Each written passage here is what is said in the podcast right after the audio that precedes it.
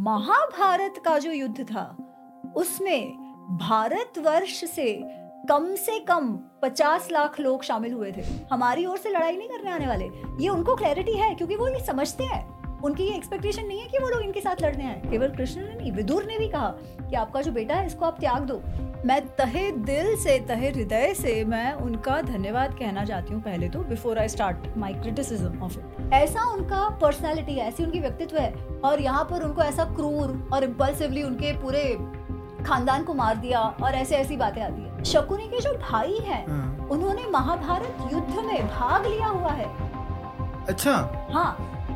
तो वो तो जेल में मार दिए थे कहानी हाँ में तो, तो कहाँ से आ गए थे पता नहीं उनका कोई भूत प्रेत आ गया और ओरिजिनल टेक्स्ट में लिखा हुआ है कि बहुत बढ़िया। दोस्तों आज का ये पॉडकास्ट हम लोगों ने रिकॉर्ड किया है अमित गनात्रा जी के साथ में महाभारत के ऊपर। अमित जी एक ऑथर हैं और भारत की जो एंशंट हिस्ट्री है उसके ऊपर रिसर्च करके अपनी बुक्स के माध्यम से उस हिस्ट्री को हम लोगों तक पहुँचाने का काम करती है। और इसी वजह से आज के इस पॉडकास्ट में हम लोगों ने अमित जी के साथ में महाभारत की एक्चुअल हिस्ट्री को डिस्कस किया है, जो बहुत ज़रूरी है। क्योंकि आज सोशल मीडिया के इस दौर में हम लोगों के सामने रील्स और शॉर्ट्स के माध्यम से भारत के उस इतिहास को परोसा जा रहा है, जो इन रियलिटी एग्जिस्ट ही नहीं करता। इस वजह से हमारे लिए ज़रूरी है कि हम लोग भारत के एक्चुअल इतिहास को जानें और उसे अपने जीवन में उतारने का काम करें। पॉडकास्ट बहुत अच्छा है। हमारी एंशंट हिस्ट्री के बारे में आप लोगों के माइंड में जितनी भी भ्रांतियाँ हैं, उन्हें ठीक करने के साथ साथ महाभारत के जो कैरेक्टर्स हैं, इन्हें और इन लोगों ने जो फैसले लिए थे, उन फैसलों के पीछे के माइंडसेट को समझने में भी आप लोगों की मदद करेगा। इस वजह से हेडफोन लगाइए इतमान से बैठिए और इस एपिसोड को एंजॉय करिए। नमस्ते अमित जी। द ज्ञान जेराइट के शो में एक बार फिर से मतलब सेम डे एक बार फिर से आपका स्वागत है। महाभारत के बारे में डिस्कशन करते हैं। महाभारत मतलब अगर हम लोग रामायण को देखें तो रामायण के हम लोगों को बहुत सारे वर्जन्स मिल जाएँगे। लेकिन महाभारत के केस में ऐसा नहीं है। महाभारत के कोई इतने ज़्यादा वर्जन्स अवेलेबल नहीं लेकिन फिर भी कॉम्प्लिकेटेड मुझे महाभारत लगती है रामायण से ज़्यादा। ऐसा क्यों? आप देखिए रामायण में चौबीस हज़ार श्लोक है। महाभारत में एक लाख श्लोक है। महाभारत रामायण में मेनली देखा जाए तो अयोध्या की बात आती है, फिर लंका की बात आती है और थोड़ा थोड़ा जो वानर किशकिंधा की बात आती है। पर एक परिवार की बात है। ऑफ़ कोर्स महाभारत में भी एक ही परिवार की बात है, पर वो परिवार ही कितने बड़े हैं? यहाँ पे चार भाई है, जिसमें से दो का ही मेन कैरेक्टर है ये लक्ष्मण जी और श्री राम जी। वहाँ तो पाँच भाई, इस तरफ़ सौ भाई, है ना? मल्टी जनरेशन है। कथा शुरू कहाँ से होती है? तो भीष्म से, कि वो देवव्रत से भीष्म कैसे हुए, है ना? तो वो पूरा आप देखिए तो शुरुआत से ही वैसा है, कि इशू शुरुआत से हो जाता है, कि शांतनु जो भीष्म के पिता हैं, या उस समय देवव्रत के जो पिता हैं उनका एक बेटा तो है वृद्ध है पर उनको सत्यवती से प्रेम हो जाता है और सत्यवती के पिता कहते हैं कि भाई तुमको तो केवल मेरे बेटी के साथ विवाह तभी होगा जब इसके बच्चे के साथ तुम्हारा इसका बच्चा राजा बनेगा। अब दो बच्चे भी होते हैं भीष्म जो हैं उन्होंने भीषण प्रतिज्ञा भी ले ली आजीवन ब्रह्मचर्य की और ये सब। और अब वो दो बच्चे हुए लड़के उस सब साथ ही छोटे थे तभी शांतनु की की मृत्यु भी हो जाती है। और ये जो दोनों बच्चे हैं वो भी कोई बच्चा छोड़े बिना गुजर जाते हैं। तो हम्म। शुरुआत तो कॉम्प्लिकेशन से ही शुरुआत हुई है। हम्म, है ना? बात बात पे। उसके बाद इतना बड़ा परिवार उन सब के जीवन की कथा है ना? और जो चल भी रहा है।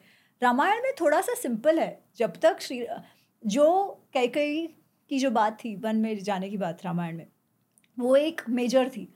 और फिर तेरह चौदह वर्ष का जो वनवास था श्री राम का उसमें तेरह वर्ष तो बहुत अच्छे से शांति से गए। हम्म। सिर्फ़ लास्ट ईयर में जो हुआ वो हुआ। एक ही शत्रु है। महाभारत में तो ऐसा नहीं है। महाभारत में तो बार बार बार बार बार बार कुछ ना कुछ कुछ ना कुछ कुछ कुछ चल रहा है। समाज और भी इवॉल्व हो गया है। इतने सारे महाभारत को महाभारत क्यों कहा गया है? क्योंकि महाभारत का जो युद्ध है रामायण का युद्ध है उसमें वानर सेना श्री राम और लंकावासियाँ लं, लंका के सेना उसका युद्ध हुआ। महाभारत का जो युद्ध था उसमें भारतवर्ष से कम से कम पचास लाख लोग शामिल हुए थे। पचास लाख? अठारह अक्षाहुणी सेना ऐसा कहा जाता है। अच्छा। ठीक है? अट्ठारह अक्षाहुणी सेना एक अक्षाहुणी इज़ अराउंड तीन लाख। करीबन करीबन। रफली मतलब इनके जो एलाए थे हाँ वो भी उन्होंने भी अपनी सेना भेजी? भारत भर से आप मेरी जो पुस्तक है महाभारत अनरावल्ड पहली वाली हम्म। ये वाली। ये वाली।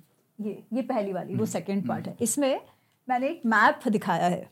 कि किसने किसने भाग लिया है इस युद्ध में। तो आप देखिए वो युद्ध में भाग लेने का भारत भर का कोई हिस्सा ऐसा नहीं है जो रह गया है। ये कलर्ड नहीं है नए वाले प्रिंट्स में हम्म। कलर्ड है। ये पूरे ये जो भाग लिया है युद्ध में हर एक जगह से है दक्षिण से दक्षिण से उत्तर से पूरब से पश्चिम से जितने भी राज्य हैं वो या तो दुर्योधन के साइड से या तो पांडवों के साइड से भाग ले रहे हैं। पचास लाख कम से कम इतने लोग मतलब कैलकुलेशन के अनुसार forty seven forty eight lakhs आता है अट्ठारह अक्षाहुणी कुछ कुछ लोग कहते हैं और भी हैं बट खैर this is what at least the minimum number तभी महाभारत जस्टिफाई शब्द है। जब कुछ कुछ लोग कहते हैं कि अरे महाभारत तो केवल नॉर्थ का है साउथ का नहीं है। नहीं नहीं एकदम गलत। साउथ से भी उतना पार्टिसिपेशन है। जो विवाह संबंध हुए हैं वो नॉर्थ साउथ ईस्ट वेस्ट हर जगह हुए हैं। क्योंकि इतने लोग भी थे इतने राज्य भी इनफैक्ट जैसे मैं आपको बताया रमेश जी हमारे यहाँ आए थे जी। रमेश जी ने बताया था कि अर्जुन की शादी नॉर्थ ईस्ट में जाके हुई थी हम्म। एक्चुअली उस समय कई बार लोगों को अच्छा नहीं लगता मैं ये बात कहती हूँ बट जो महाभारत में मैं वो कह रही हूँ उस समय मणिपुर नॉर्थ ईस्ट में नहीं था उस समय नॉर्थ ईस्ट का जो उल्लेख आता है हाँ। उसमें लोहिताक्ष लोहिताक्ष नहीं लोहित्य ऐसे करके आता है हम्म। जहाँ पे ब्रह्मपुत्र और वो सब है बट हम्म। बेसिकली वो नाम उसका मणिपुर नहीं था वहाँ पे कुछ और नाम के राज्य थे पौंड्र वंग बंग वो सब।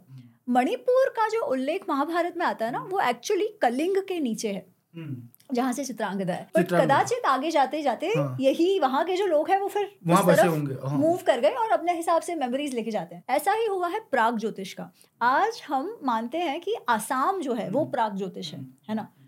परंतु महाभारत का जो डायरेक्शनल डिस्क्रिप्शन आता है दिशा का उस हिसाब से कहीं कदाचित हिमाचल उत्तराखंड साइड हम्म, प्राग ज्योतिष रहा होगा क्योंकि अर्जुन जब नॉर्थ जाता है तब वो पहले प्राग ज्योतिष जाता है। बट फिर वही है ना कि या तो प्राग ज्योतिष बड़ा होते गया जिसमें उसने ईस्ट को भी कैप्चर करा हम्म, या वहाँ के लोग वहाँ गए होंगे हम्म, तो वो अपने साथ वो मेमोरीज लेके जाते हैं नाम लेके जाते हैं। तो आज हम कुछ कुछ राज्य तो वहीं के वहीं है बट कुछ कुछ राज्य आज हम जहाँ देखते हैं कदाचित वहाँ ना रहे हो क्योंकि या तो लोग चले गए या तो स्मृतियाँ चली गई। तो ये थोड़ा सा फ़र्क है। सेम चीज़ मेरे हिसाब से शायद ईरान या पर्शिया के साथ में भी हुई है। जहाँ जहाँ लोग गए उन्होंने उसी जगह का नाम ईरान वैसे रख। दिया मतलब ये वो लोकेशन शिफ्ट होती गई हाँ ये और ये मेरे हिसाब से नॉर्मल है। इतिहास में होता आया है ऐसा। अच्छा अब आप आपने शुरुआत करी भीष्म पितामह से है ना? मैं थोड़ा सा आपसे समझना चाहूँगा ये जो भीष्म पितामह है भीष्म पितामह कैसे कैरेक्टर है? वो धर्म को लेके क्योंकि मेरे को ऐसा लगता है कि महाभारत का जो कोर है वो धर्म है। सब कुछ धर्म के कॉन्सेप्ट के आसपास घूम रहा है महाभारत के अंदर। तो धर्म को भी धर्म युद्ध कहा गया धर्म युद्ध कहा गया एग्जैक्टली exactly. और हर चीज़ जैसे कृष्ण भगवान भी जब भगवत गीता का ज्ञान दे रहे हैं वो ज्ञान भी पूरा धर्म के आस अराउंड ही घूम रहा है ना? तो मुझे ऐसा- ऐसा लगता है कि धर्म के आसपास ही पूरी महाभारत चल रही है। तो ये जो भीष्म पितामह है कहीं कहीं ये सबसे महत्वपूर्ण कैरेक्टर्स में से एक है महाभारत के अंदर क्योंकि नॉलेज जी। अनुभव। अनुभव सभी को वजह से। लेकिन कहीं कहीं जब मैंने महाभारत अब जैसे मैंने डिटेल में नहीं पढ़ी है ना मैं एक नॉर्मल पर्सन की आँखों से मैंने टीवी में महाभारत देखी धर्म के मामले में कहीं मुझे एक कहीं कहीं भीष्म पितामह कमज़ोर पड़ते हुए नज़र आए। वो धर्म की कसौटी पे खरे नहीं उतर सके। जैसे मुझे उदाहरण दीजिए। जैसे धर्म तो यही कहता था कि उन्हें कौरव की ओर से नहीं लड़ना चाहिए था। हम्म। लेकिन फिर भी वो लड़े। हम्म, धर्म ये जो है ना ये वो भी कई बार कहते हैं वो कहते हैं धर्म का जो की गति है ना वो बहुत सूक्ष्म है। कई बार उसे समझना बहुत कठिन हो जाता है। और स्पेशली अगर कोई किसी राज्य के साथ जुड़ा हुआ हो तो उसके लिए हम कोई भी मनुष्य, है ना? कोई भी मनुष्य एक समय पे बहुत सारे रोल निभाते हैं। और उन बहुत सारे रोल्स के कारण हमारे धर्म भी बहुत होते हैं। जैसे आज आप देखिए, आज आप एक पुत्र हैं। आपका एक प्रोफेशनल कमिटमेंट है। आप कहीं काम करते हो, आप भारत के सिटीजन हो, है ना? तो आपका एक राष्ट्र के प्रति प्रति धर्म है। आपकी आपकी माँ माँ के प्रति धर्म है। आपकी आपकी बहन के प्रति धर्म है। साथ ही आपका आपके ऑर्गेनाइजेशन में जो लोग आपके साथ काम कर रहे हैं उन सबके प्रति धर्म है। अभी कई बार आपका जो प्रोफेशनल धर्म है आपके कुटुंब धर्म के साथ कॉन्फ्लिक्ट में आ जाए तो अब क्या करो? ये प्रश्न है इसी को धर्म संकट कहते हैं। महाभारत में प्रत्येक मनुष्य कुछ ना कुछ धर्म संकट से जूझ रहा है है ना? पूरा गीता पूरी गीता का आधार ही यही है धर्म संकट। कि क्या आपको किस समय क्या कौन सा धर्म निभाना अधिक आवश्यक है? और आप जब एक धर्म निभा, निभाओगे तो दूसरे के साथ तो कहीं ना कहीं कुछ रह जाएगा। जैसे अर्जुन के सामने जो प्रश्न है, वो है, मेरे कुटुंब धर्म को निभाऊं और इंश्योर करूँ कि कुटुंब में कोई मरे नहीं, या क्षत्रिय धर्म निभाऊं और न्याय स्थापित करूँ। जब वो क्षत्रिय धर्म निभाता है तो उसका मतलब कुटुंब का तो विनाश हुआ ना। यही धर्म संकट है अभी भीष्म के सामने। भीष्म भीष्म आज जो भी कुछ है वो क्यों है? क्योंकि वो हस्तिनापुर के सेनापति है जो भी महामंत्री है जो भी को ऑफकोर्स वो कुटुंब के पालक भी हैं। बट भीष्म पितामह ने भी तो त्याग किया करेक्ट पर वो राजा तो नहीं है ना। हाँ। उनको जो भी आज स्टेटस मिल रहा है जो भी है वो तो हस्तिनापुर के कारण है। राजा भी छोड़ दीजिए हस्तिनापुर के कारण। तो एक उनकी लॉयल्टी हस्तिनापुर के प्रति है दूसरी लॉयल्टी कुटुंब के प्रति है तीसरी लॉयल्टी न्याय के प्रति है। तो ये सब कुछ है। अब भीष्म को रहने देते हैं हम एक एग्ज़ाम्पल लेते हैं। फिर कदाचित उनका वो धर्म संकट कितना ज़्यादा कठिन था वो हमें समझ आएगा। आज हमारा युद्ध किसी और देश से हो जाता है ठीक है?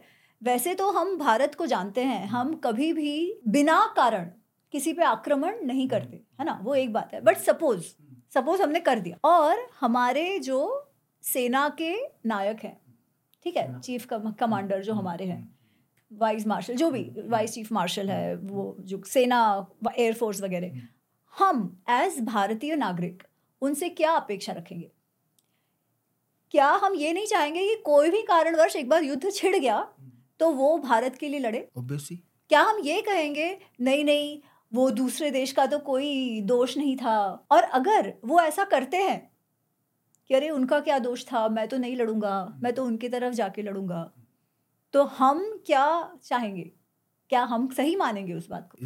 As a common citizen obviously बात नहीं मानेंगे। हाँ तो सेम चीज़ अगर आप हस्तिनापुर को देखते हो जो एक राज्य है जिसका एक दूसरे राज्य से या जो भी कारण सर युद्ध होने वाला है और वहाँ के राजा ने निर्णय लिया है कि युद्ध होना है अब परिवार है ये सब जाने दो पर अगर हस्तिनापुर युद्ध कर रहा है मतलब हस्तिनापुर के लिए तो वो शत्रु ही है राइट तो फिर उस परिस्थिति में जो उनके सेनापति है उनसे क्या अपेक्षा होगी हस्तिनापुर की? उनके लिए लड़े? हमारे लिए एज एन आउटसाइडर कहना बहुत आसान है। अरे क्या क्या उनको तो पता था उनके पांडवों के साथ अन्याय हुआ है।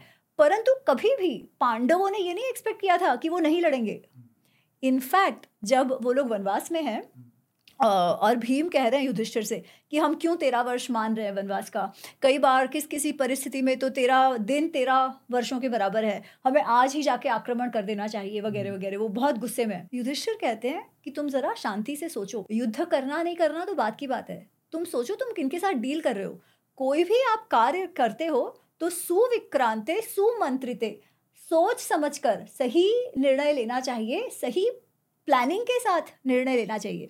वो कह रहे हैं, भले ही आज द्रोणाचार्य है या पितामह है या जो भी है, उनको हमारे साथ, उनकी संवेदनाएँ हमारे साथ हैं। परंतु जब युद्ध का प्रश्न आएगा, तब वो सब हस्तिनापुर के साथ ही खड़े रहेंगे। हमारी ओर से लड़ाई नहीं करने आने वाले। ये उनको क्लैरिटी है, क्योंकि वो ये समझते हैं।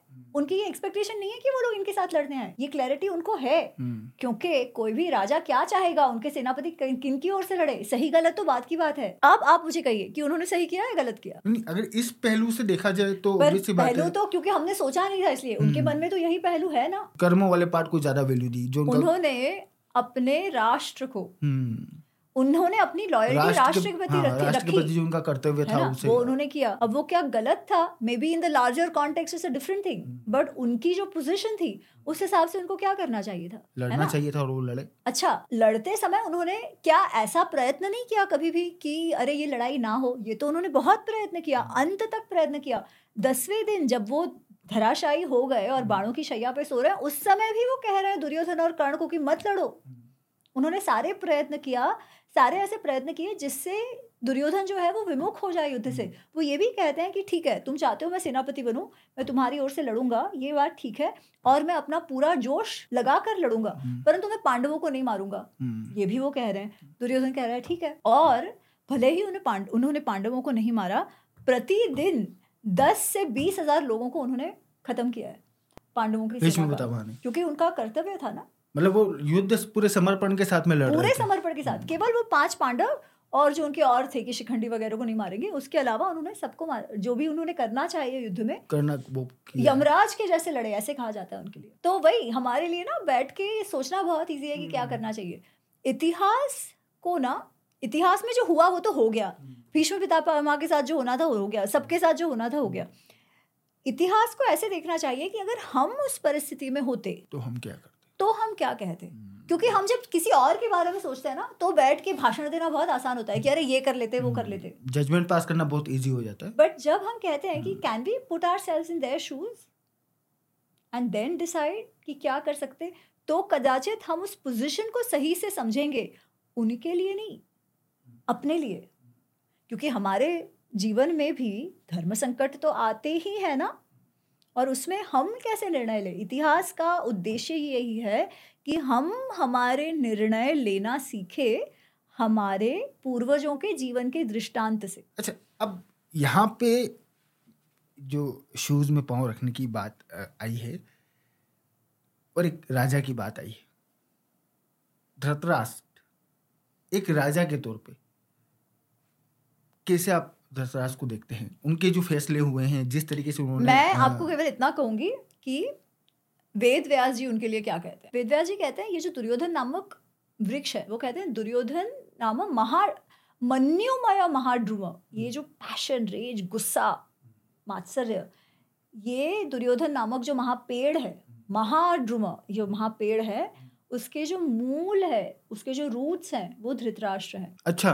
ये कहते हैं वो। वो कहते हैं उसका जो ट्रंक है ना हम्म, वो जिसपे वो खड़ा है हम्म, पेड़ हम्म, वो कर्ण है। फिर उसके जो ब्रांचेस उसकी शाखाएँ जो है वो शकुनी है और जो फूल पत्ते हैं वो दुशासन है। ये एक्चुअल में डिस्क्रिप्शन ये एक्चुअल में आदि पर्व में वाल्मीकि वेद व्यास जी ने स्वयं कहा है। फिर तो बहुत प्रॉब्लमेटिक बात है क्योंकि आजकल मतलब यूट्यूब पे सोशल मीडिया पे कर्ण को भी हीरो बनाया जा रहा है। शकुनी को तो शकुनी को तो चाणक हाँ नहीं मैं मैं मैं नहीं मैं वही प्रॉब्लमेटिक हाँ। इसीलिए वही कह रहा हूँ ना हाँ, कि हम लोगों के लिए प्रॉब्लमेटिक है क्योंकि हम लोग जो नॉलेज सोर्स आ रहा है ये बिल्कुल गलत है। हाँ करेक्ट शकुनी को चा- चाणक्य बताया जा रहा है। हाँ? हाँ। और ओरिजिनल हिस्ट्री का जो टेक्स्ट है जो एक्चुअल कॉपी है Correct. जिससे सब रेफरेंस लेते हैं Correct. उसमें ये लिखा हुआ है। बहुत बढ़िया। कोई हाँ, कई लोग कहते हैं कि महाभारत में सब ग्रे है सही गलत कुछ नहीं है सब ग्रे है। नहीं नहीं प्रत्येक व्यक्तित्व में अच्छा बुरा दोनों है एक बात है। पर क्या महाभारत में धर्म के विषय में क्लैरिटी नहीं है? वो नहीं पूरी क्लैरिटी है। Vedvyas ji is very clear कि कौन सही कौन गलत क्या सही क्या गलत। ये बहुत ही क्लियर है वो। तो धृतराष्ट्र के बारे में तो वही कह रहे हैं कि ये जो पेड़ है दुर्योधन नामक पेड़ जिसके कारण इतना विध्वंस हुआ है। उसकी मूल तो धृतराष्ट्र में ही है। क्योंकि एक राजा होने के नाते वो ये सब रुकवा सकते थे हाँ पर उन्होंने हर बार राष्ट्र की जगह अपने पुत्र का ही चयन किया। इसीलिए वो अंधे केवल आँखों से नहीं थे वो बुद्धि से भी अंध हो गए थे पुत्र मोह में। अब मैं थोड़ा सा यहाँ पे मेरे मन में एक सवाल ये आ रहा है कि धृतराष्ट्र जो थे वो गलत कर रहे थे। ये सबको दिख रहा था है ना? वेद व्यास जी ने इसका डिस्क्रिप्शन भी दिया है। तो धृतराष्ट्र को उस वक्त इन तमाम लोगों ने राजा के पद से हटाने की कोशिश क्यों नहीं की? देखो, राजा को पदभ्रष्ट करना कठिन है। क्या सबने उनको एडवाइस नहीं दिया दिया? अब एज नागरिक, उन सबका जो मंत्री भी है, उनका क्या है कि एडवाइस तो जितनी सही से देना है दे, वो तो उन्होंने हर बार दी। अच्छा अब क्या राज शासन में वो ऐसा करते थे? नहीं। राज शासन तो वैसे भी विदुर और भीष्म के हाथ में ही अधिक था, है ना? तो नागरिकों को स्पेसिफिकली तो कोई धृतराष्ट्र से प्रॉब्लम नहीं थी। वो तो ऐसा जो बड़ी बात है, अपने भाइयों के बच्चों की बात है और दुर्योधन की बात है, वहीं पे प्रॉब्लम हो रहा था ना? है ना? ऐसा तो नहीं था कि वो बहुत बुरे राजा थे या अपनी जनता का शोषण करते थे। वो तो उनको अधिक करना भी नहीं था, क्योंकि विदुर और भीष्म पितामह के हाथ में था। तो इस विषय में भी क्या उनको किसी ने समझाया नहीं? हाँ बहुत समझाया। उसके बाद क्या करे? उनको कृष्ण ने यहाँ तक कहा कि आपका जो बेटा है केवल कृष्ण ने नहीं विदुर ने भी कहा कि आपका जो बेटा है इसको आप त्याग दो। पर वो पुत्र मोह में इतने अंध हैं कि उनको जब पुत्रों को चूज़ करने की जहाँ जहाँ बात आई उन्होंने उसी को चूज़ किया। तो अब कैसे उसको किस बात से उनको पदभ्रष्ट कर दे? केवल क्योंकि वो युद्ध इस परिवार के साथ धोखा रखते थे इसलिए। हम्म। या इवेंचुअली जब युद्ध निर्णय हो गया तब उस समय उनको पदभ्रष्ट करके होगा भी क्या? क्योंकि दुर्योधन तो वैसे ही पावरफुल बहुत शक्तिशाली हो गया था उस समय। अच्छा एक ये जो दुर्योधन है दुर्योधन के मन में हेट्रेड है पावर पांडवों के लिए ये क्लियर नज़र आता है। लेकिन ये हेट्रेड का जो सोर्स है ये मुझे आज तक समझ में नहीं आया। कुछ लोग बोलते हैं कि द्रौपदी में को एक तो द्रौपदी ने अंधे का बेटा अंधे कहा और कॉन्स्टेंटली उसे हरास किया। इस वजह से हेट्रेड डेवलप हुई। बट एक्चुअल सोर्स आप मुझे थोड़ा सा बताएँगे अच्छा द्रौपदी कहाँ बीच में आई? जब पांडव जब उनके पिताजी पांडु गुजर जाते हैं और फिर जब बच्चे हैं ना वो लोग जब वो लोग हस्तनापुर आते हैं तब सबसे पहले दुर्योधन जो है वो भीम को जहर दे के मारने का प्रयत्न करता है वो नदी में फेंक के। कहाँ थी द्रौपदी तब? तो वो क्यों कर रहा है? अगर उसे द्वेष नहीं था तो, तो उसके बाद जब लाक्षाग्रह का प्रसंग होता है हम्म।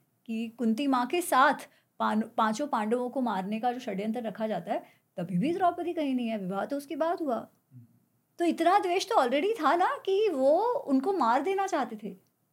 द्रौपदी तो कहीं पर भी नहीं है इसमें इसका मतलब द्रौपदी को तो कुछ कहना गलत ही है। क्योंकि वो तो कहीं पिक्चर में ही नहीं है द्वेष के अब द्वेष क्यों था द्वेष इसलिए था क्योंकि एक तो मनुष्य का स्वभाव है ना। कि मात्सर्य भाव बहुत है, क्योंकि जब से पांडव आए तब युधिष्ठिर का जो स्वभाव है अर्जुन जैसा है भीम की जो शक्ति है तब तक दुर्योधन दुर्योधन दुर्योधन सबसे बड़ा बेटा सारे भाई उसके उसके पीछे पीछे है। घर का वही है ना कि घर का चिराग मतलब हम्म। दुर्योधन। हम्म। राजा राज्य किसको मिलेगा धृतराष्ट्र के बाद? तो दुर्योधन। हम्म। सोचा ही नहीं था कि कभी शेयर करना पड़ेगा। अब ये पाँच बच्चे आ गए और पाँच बच्चे कैसे हैं? सबके मन को लुभा लेने वाले। युधिष्ठर वैसे आयु में भी बड़ा है और स्वभाव से भी अत्यंत गुणी है। कुछ ही समय में वहाँ के जो लोग थे हस्तिनापुर के वो एकदम फैंस हो जाते हैं पांडवों के। हम्म। उसी प्रकार बात करने में सबसे बहुत अच्छे हैं पोलाइट हम्म। हैं तो घर पर भी सबको भीष्म पितामह सबको वो बहुत अच्छे लगने लगते हैं। हम्म। है ना? तो इसके कारण और भीम और दुर्योधन जो है वो तो आयु में एक जितने हैं। शक्तिशाली भी बहुत है दोनों तो वो कंपटीशन भाव भी है। तो वो द्वेष उसके कारण मात्सर्य एक्चुअली द्वेष से भी ज़्यादा मात्सर्य जलसी बढ़ रही है उसकी कि उनको भाव मिलने लगा भाव मिलने लगा पावर हाथ से जाने। पावर से भी ज़्यादा अटेंशन डिवाइड हाँ। हो गया ना। छोटा था तब तो क्या पावर अटेंशन डिवाइड हो गया। नहीं बट फिर ये था कि राज्य पावर हाँ. उसके हाथ में आने वाला था अब उसे दिखने लगा ना कि इनकी वजह से नहीं आएगा। करेक्ट तो वो उसने हेट्रेट में फ्यूल देने का काम। वही वो मात्सर्य भाव बढ़ता गया। हम्म। क्योंकि उसके बाद जब लोग गुरुकुल भी जाते हैं तब उन्होंने देखा ये पाँच ही है पर इनका सामर्थ्य ही कुछ और है।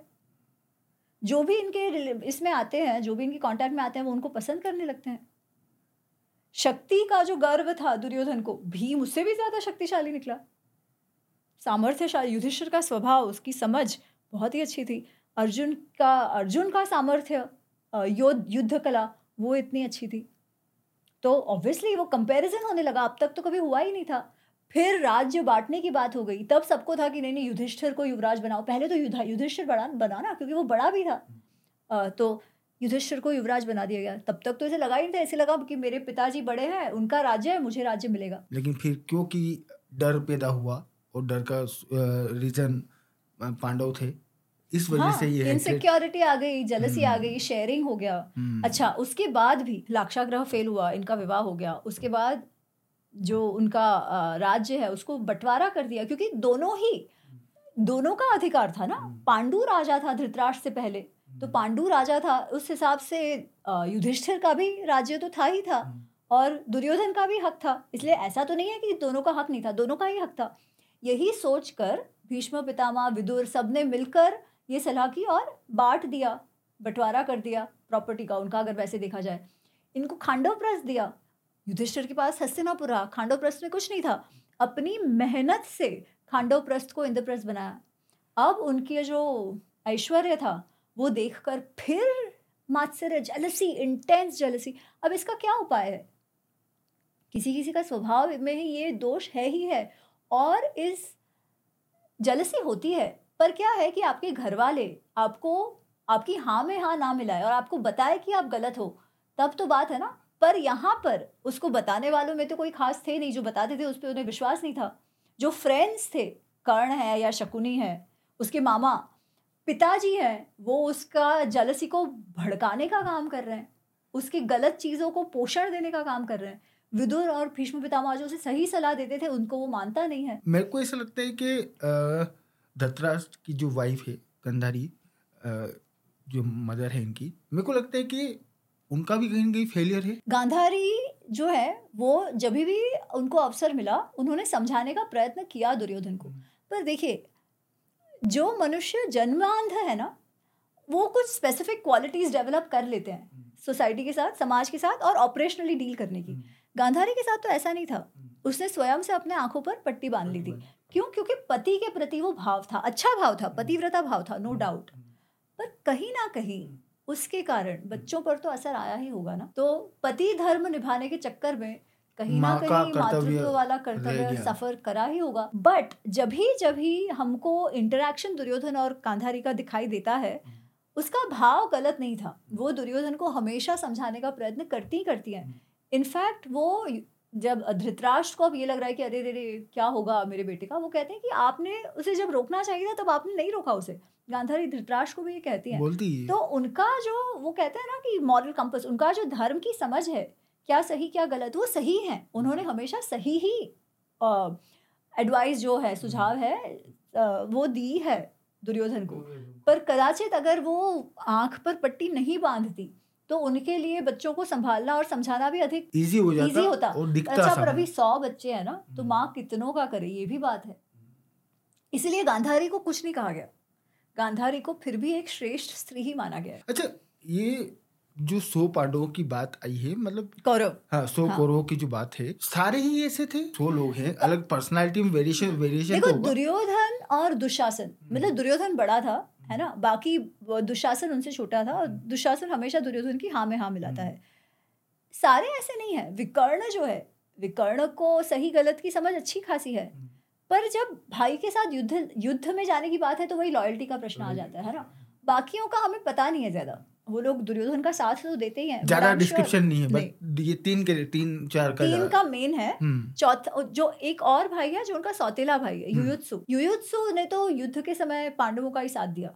तो वो तो जानता था कौन सही है कौन गलत है। मतलब ये भाव मेरे ख्याल सबको पता ही था बट ये है ना कि आपका देश युद्ध कर रहा है तो आप किसकी ओर जाओ अमित जी ये जो द्रौपदी है ये महाभारत के अंदर क्योंकि आजकल सोशल मीडिया पे बहुत सारी बातें होती इस वजह से मेरा सवाल यहाँ पे ये आ रहा है कि द्रौपदी महाभारत के अंदर एक महिला को नारी शक्ति के तौर पे रिप्रेजेंट कर रही है या अबला नारी मतलब जिसका हर कोई आके यूज़ करके जा रहा है उसके तो उस पहलू को रिप्रेजेंट कर रही है अच्छा वो आपने द्रौपदी की बात कही तो मैं एक तो वो पिछले प्रश्न की एक बात क्लैरिफाई कर दूँ हम्म।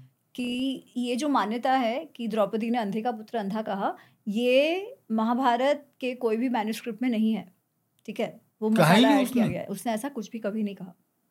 तो फिर ये कहाँ से आया? लोग अपने मन से कुछ भी डाल देते हैं। फिर मज़ा आता है ना कि हाँ युद्ध तो जरजोरू ज़मीन के कारण होता है तो ये भी इसके जिहा के कारण हो गया। हम्म। किसी और के सर पे दोष मढ़ना आसान हो जाता है और उसमें भी स्त्री है तो और भी जबकि औरत ने तो महाभारत करवा दी। इस तरह की कहावतें अलग बना दी। करेक्ट। जबकि द्रौपदी ने तो ऐसा कुछ कहा ही नहीं है। ठीक है? ओरिजिनल कॉपी में ऐसा कहीं कोई भी मैन्युस्क्रिप्ट में ये बात नहीं आती कि उसने द्रौपदी अंधे का पुत्र अंधे का। उसने ऐसा कहा ही नहीं है। इनफैक्ट वो कदाचित वहाँ थी भी नहीं। ठीक है? वो वहाँ हँसी भी नहीं है। जो मेरे ख्याल से भीम वगैरह वहाँ आसपास खड़े हैं वो हंसे तो। पर उन्होंने भी किसी ने ऐसा नहीं कहा। किसी ने अंधे का पुत्र अंधा नहीं, कहा दुर्योधन को। ठीक है? ऐसे ये तो बात गलत ही है। जहाँ तक द्रौपदी की बात आती है या हमारे इतिहास में महाभारत रामायण में कोई भी स्त्री की बात आती है तो कोई भी अबला नहीं है। वो सारी क्षत्राणियाँ हैं। उनकी पढ़ाई उनकी समझ अत्यंत अच्छी इवन गांधारी के लिए शब्द यूज़ आता है यू, यूज़ होता है अर्थशास्त्र विशारद। शासन तंत्र अर्थशास्त्र में विशारद है। गांधारी भी उन्होंने सीखा है। उनको ये सब ट्रेनिंग मिलती थी। अच्छा? अरे रानियाँ है ना? तो क्या आप घर पे बैठ के भजन थोड़ी करेंगी? हाँ कुछ ना कुछ उनको जो शासन तंत्र में इन्वॉल्व होना पड़ेगा है ना? तो वो होती थी तो उनकी ट्रेनिंग भी इस प्रकार से होती थी। गांधारी के लिए कहा गया है।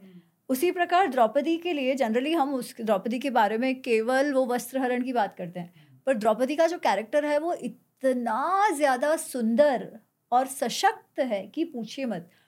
वनवास के टाइम पे एक प्रसंग आता है जब सत्यभामा और कृष्ण आते हैं पांडवों से और द्रौपदी से मिलने। तो द्रौपदी और सत्यभामा बातें कर रहे हैं। तब सत्यभामा पूछती हैं द्रौपदी से।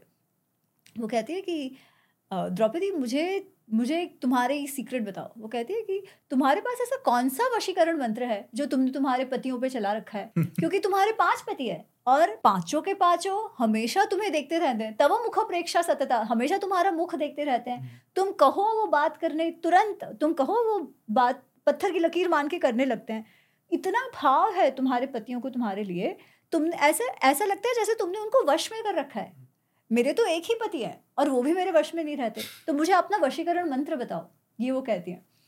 उस समय द्रौपदी कहती है कि, सत्या, ऐसा है, कोई वशीकरण मंत्र नहीं है और इस चक्कर में तुम पढ़ना भी मत, पर तुम्हारी बात सही है, मेरे जो पति हैं, वो मुझे बहुत मानते हैं, मेरा सम्मान करते हैं, मेरी कई बातों को करते हैं।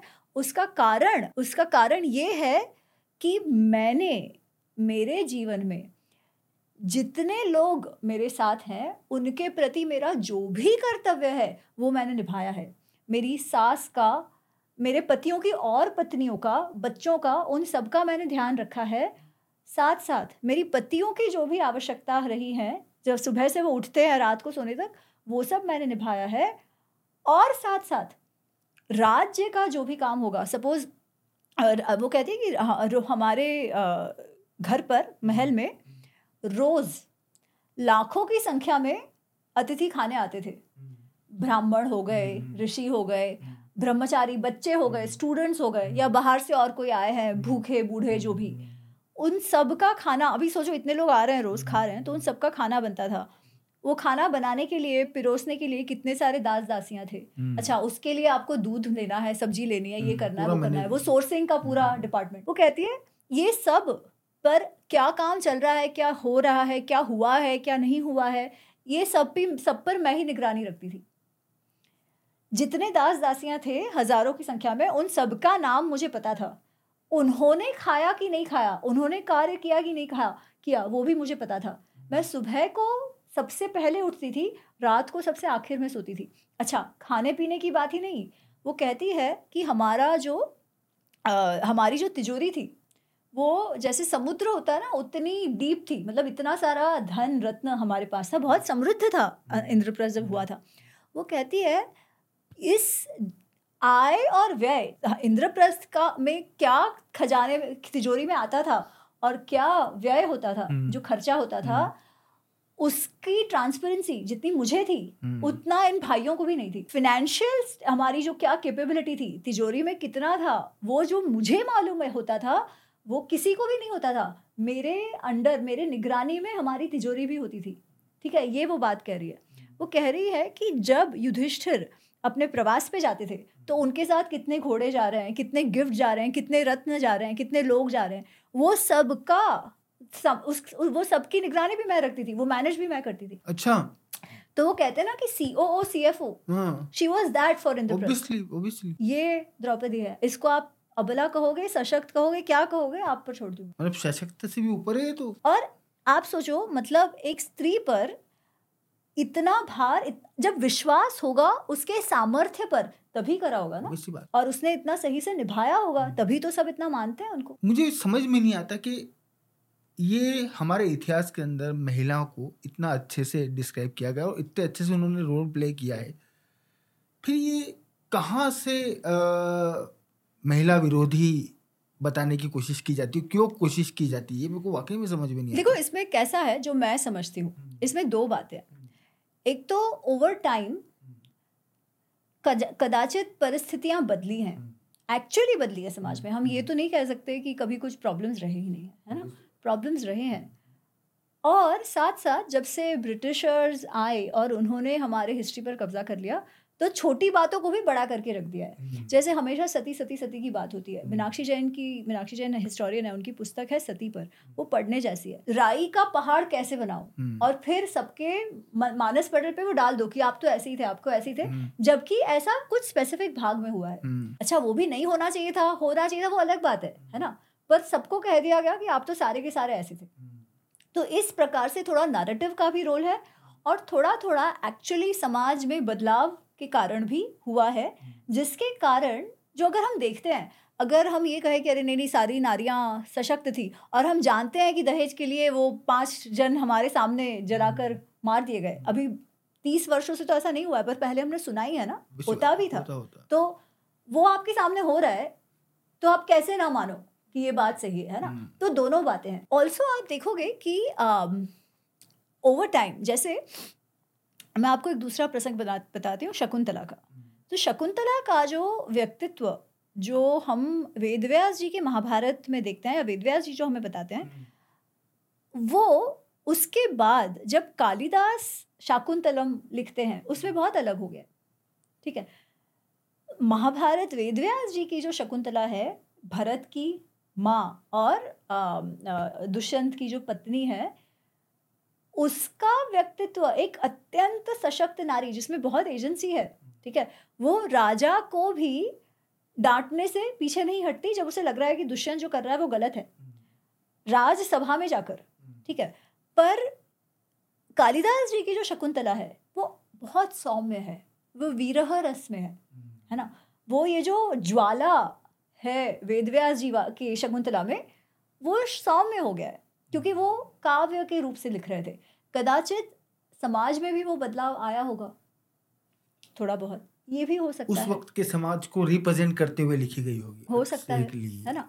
तो क्योंकि ये चीज़ें तो होते रहती है। अब इससे समझने की क्या बात है कि पहली बात तो प्रॉब्लम एक्चुअली एक्चुअली प्रॉब्लम कहाँ आता है? प्रॉब्लम यहाँ आता है कि जब जैसे अभी कुछ कुछ अपने देश में कुछ से इंसिडेंट हो गया किसी का बलात्कार हो गया तो राधा देन सेइंग कि अच्छा हाँ ये हुआ है ये गलत हुआ है इस पर हमें कुछ करना चाहिए कितने सारे लोग झंडा लेके आ जाते हैं हाँ ये लोग तो है ही ऐसे। ये तो संस्कृति ही ऐसी है।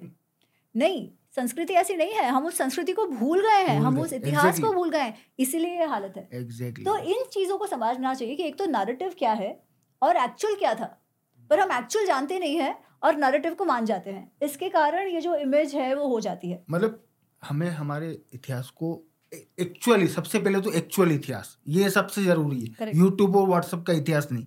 जो एक्चुअल इतिहास है जो जेन्यून सोर्सेस से आ रहा है और जो जेन्यून लोगों के मुँह से निकल रहा है उस इतिहास को सुनो। उस इतिहास को हम लोगों को समझना चाहिए और उस इतिहास के जो गुण हैं उसे हम लोगों को आज की लाइफ में इम्प्लीमेंट करना चाहिए और ऐसे बंधना नहीं चाहिए। जैसे हम लोग अभी हम लोगों ने डिस्कस किया था कि राम भगवान को हम लोगों ने एक तरह से नागपाश में बाँध रहे हैं तो मतलब पत्थर की लकीर नहीं है ना? हमें जो गुण है उन्हें आज इम्प्लीमेंट करने की कोशिश जैसे फॉर एग्जांपल जिस तरीके से अभी आपने डिस्क्राइब किया अ, इनको द्रौपदी का जो चरित्र आपने बताया गंधारी का जो आपने बताया उनकी कैपेबिलिटी बताई मुझे ऐसा लग रहा है कि उस वक्त तो मैन और वुमन दोनों को इक्वल ही ट्रीट किया जाता था कैपेबिलिटी के मामले में। मैं इसमें कई थोड़ा सा मैं और न्यूएंस ऐड करूँगी क्योंकि लोगों को लगता है अरे इक्वल ट्रीट किया जाता था तो क्या सेना में लड़कियाँ थी? नहीं ये गलत है। अगर हम आज के परिप्रेक्ष्य से देखें और कहें अरे आज तो देखो ऑफ़िस में लड़के लड़कियाँ काम करते हैं। तो क्या तभी लड़कियाँ बाहर जाके काम करती थी? हम्म। ऑफकोर्स वैसा नहीं था। ठीक है? क्योंकि तब ऐसे एसी ऑफिसर्स भी नहीं थे। बात है। घर और बाहर हाँ। दोनों ही कार्य जो थे वो बहुत ही फ़िज़िकल कार्य थे। हम्म। बहुत मेहनत के कार्य थे है ना? इवन लड़कों के कार्य कोई आसान नहीं थे करने। जाके युद्ध लड़ते थे। और जब तक शारीरिक बल की बात है वहाँ तो यार नेचुरल डिफरेंस है ना प्रकृति का प्रकृति का अच्छा प्रॉब्लम है आजकल ये भी आजकल लोग इस पे भी ऑफेंड हो जाते हैं। ये भी नहीं बोल सकते आप। इस पे भी लोग ऑफेंड हो जाते से किसी को प्रॉब्लम है तो हम कुछ कर नहीं सकते है ना? पर बात तो यही है इसलिए सम्मान दोनों का था पर हम सेम सेम कहे ये नहीं था। जो भी है दोनों का सम्मान था ठीक है? पर आ कोई आज के साथ उसको कंपेयर करने लगे तो ये भी सही नहीं है। The roles were very defined ये भी था। आज के सिनारियो के साथ में हम लोग वहाँ की सिचुएशन को कैसे कंपेयर नहीं कर सकते आज हमारे पास कंप्यूटर है है। फलाना ढिमकाना सारी चीज़ें हैं। आज के जमाने से आप कैसे कंपेयर करोगे वहाँ? आप उसी वक्त के उसी वक्त दुनिया के दूसरे कोने में जो हो रहा था जहाँ अब मैं बोलना नहीं चाहता लेकिन जो हो रहा था उसके साथ में आप कंपेयर करोगे तो वो तो तब थे ही नहीं वो हाँ नहीं है। बट उसके तो उसके भी पहले उसके सालों बाद हाँ, में भी करेक्ट जो हो रहा था मा- सीरिया में हाँ। जहाँ ये सब कुछ शुरू हुआ जेरूसलम में है ना जिस जिस तरीके से ट्रीट किया जा रहा था और ये रिटर्न प्रूफ है इसके है ना तो उसके साथ में आप कंपेयर करो तो आपको पता चलेगा आपकी संस्कृति कितनी अच्छी थी। आपने कितने अच्छी तरीके से महिलाओं को ट्रीट किया आपने कितनी अच्छी तरीके से जो ट्राइबल पॉपुलेशन है आपकी कंट्री की जो राजा नहीं है है ना जो आम लोग हैं और आम लोगों में भी जो शहरों में नहीं रह रहे आपके गाँव में जंगलों में रह रहे उन लोगों को आपने कैसे ट्रीट किया? आपके यहाँ इक्वालिटी थी है ना? आपके यहाँ पॉपुलेशन के बीच में इक्वालिटी थी आपके यहाँ महिलाओं के बीच में इक्वालिटी थी महिला पुरुष के बीच में इक्वालिटी थी सम्मान था सभी का यह आपकी संस्कृति थी। और आपने फिर अंग्रेज़ों का चश्मा लगाया और फिर आपने अंग्रेज़ों के चश्मे से अपने इतिहास को पढ़ना शुरू किया। है ना? और फिर जो हमारे देश के अंदर लोग बैठे हैं उन्होंने अंग्रेज़ों के चश्मे से हमारे इतिहास को री फिर से लिखना शुरू किया।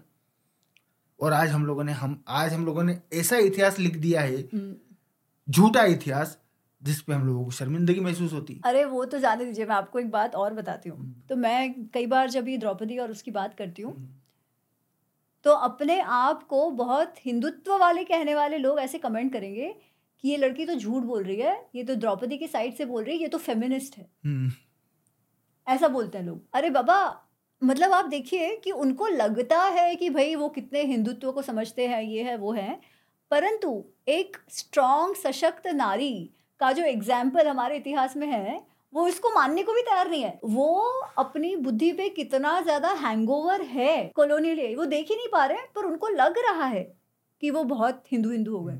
जबकि वो हमारे पास्ट को भी एक्सेप्ट नहीं कर पा रहे। एक सशक्त नारी का जो उदाहरण मिलता है महाभारत में वो कहते हैं ये और जिसके विषय में मैं कह रही हूँ तो कहेंगे ये तो फेमिनिस्ट है इसकी बात मत मानो सोचो ऐसे ऐसे लोग हैं अब क्या बोलूँ वो क्योंकि इतने अंधे हो गए ना वो वो देखना ही नहीं चाह रहे। जैसे अगेन वही बात आ रही कि हम सिर्फ़ राम भगवान को नहीं लिटरली हम लोग हमारे पूरे इतिहास को नाक पास में बाँध रखा है हम लोगों ने। हमें वही इतिहास देखना है वही इतिहास सुनना है वही उसी इतिहास को समझना है जो हमने सोच रखा है। करेक्ट जो सही इतिहास है वो तो किसी को सुनना ही नहीं। तो और जब तक हम लोग सही इतिहास नहीं सुनेंगे तब तक इतिहास हाँ, सुनने का को कोई पॉइंट हाँ? ही। नहीं है। गलत इतिहास तो अंग्रेज़ भी बता के गए आपको तो उनका ही पढ़ लो। हाँ। है? तो भाई मन गणत इतिहास से पढ़ने से तो कोई मतलब ही नहीं बनता। अच्छा ये जो हम लोगों ने मन गणत की बात कही एक मेरे मेरे माइंड में यहाँ पे है कि शकुनी। हाँ। आजकल शकुनी को चाणक्य बनाने की कोशिश हो रही मतलब हम्म। बनाने की कोशिश क्या हो रही है? यूट्यूब और इंस्टाग्राम पे तो चाणक्य बन चुका है आदमी। कोई कृष्ण से कंपेयर कर रहा है कोई चाणक्य से कंपेयर कर रखा है कोई उसको मतलब बिल्कुल दुनिया का महान हम्म। रणनीतिकार बता रहा है। तो एक्चुअल में शकुनी आप मतलब जो ओरिजिनल टेक्स्ट है उसमें शकुनी का किस तरीके का डिस्क्रिप्शन है क्या चरित्र और शकुनी का ओरिजिन क्या है? हम लोग थोड़ा शकुनी की स्टोरी पे बात करते हैं। अनफॉर्चुनेटली शकुनी को जितना ग्लैमराइज किया गया है वैसा कोई ग्लैमर महाभारत में नहीं है शकुनी के लिए। ठीक है? क्योंकि हम एक तरीके से बी आर चोपड़ा महा, जी का जो महाभारत आया और मैं तहे दिल से, तहे हृदय से मैं उनका धन्यवाद कहना चाहती हूँ पहले तो before I start my criticism of it कि उन्होंने महाभारत को एक्चुअली लोगों तक पहुँचाया। नहीं तो तो अपने आप मान्यता थी कि महाभारत पढ़ना नहीं चाहिए इसलिए क्या है उसमें वही नहीं मालूम था। तो अगर थोड़ा इधर उधर गलत भी करा है उन्होंने तो भी एटलीस्ट लोगों को महाभारत के से महाभारत के विषय में उन, उनको उत्सुक करा है और उनका अ, क्या कहते हैं कि रुचि बढ़ाई है। रुचि बढ़ाई उत्सुकता तो ये। बात तो बहुत अच्छी हुई है। हम्म। अच्छा अब क्योंकि वो इतना अच्छा था मतलब मैंने भी कई बार देखा और मुझे भी बहुत मज़ा आया। कुछ कुछ कैरेक्टर्स ना एकदम हमारे मानस पटल पर छा गए जैसे शकुनी गुफी पैंटल अमेजिंग राइट एकदम उत्कृष्ट बेहतरीन अभिनय। है। हम्म। अब उसमें उन्हा उनका जो वो भांजे वो सब करते हैं जिससे वो जितने क्रूर वेदव्यास जी नहीं बताते उससे ज़्यादा वो हो गए काला हाँ। कपड़ा पहनते हैं हम्म, हमेशा हम्म, है ना ऐसे हम्म, पासों का हम्म, करते हैं हम्म। उसके कारण एक इमेज उनकी हो गई है अच्छा उसके बाद जो उसके बाद का महाभारत बना उसमें तो और भी क्रूर दिखाया गया है ना तो हमने देखा क्या है कि शकुनी मतलब आ स्कीमिंग ऐसे ऐसे करने वाला हमेशा जिसकी बुद्धि में कुछ कुछ और ही चल रहा है ये हमने देखने के हम आदि है।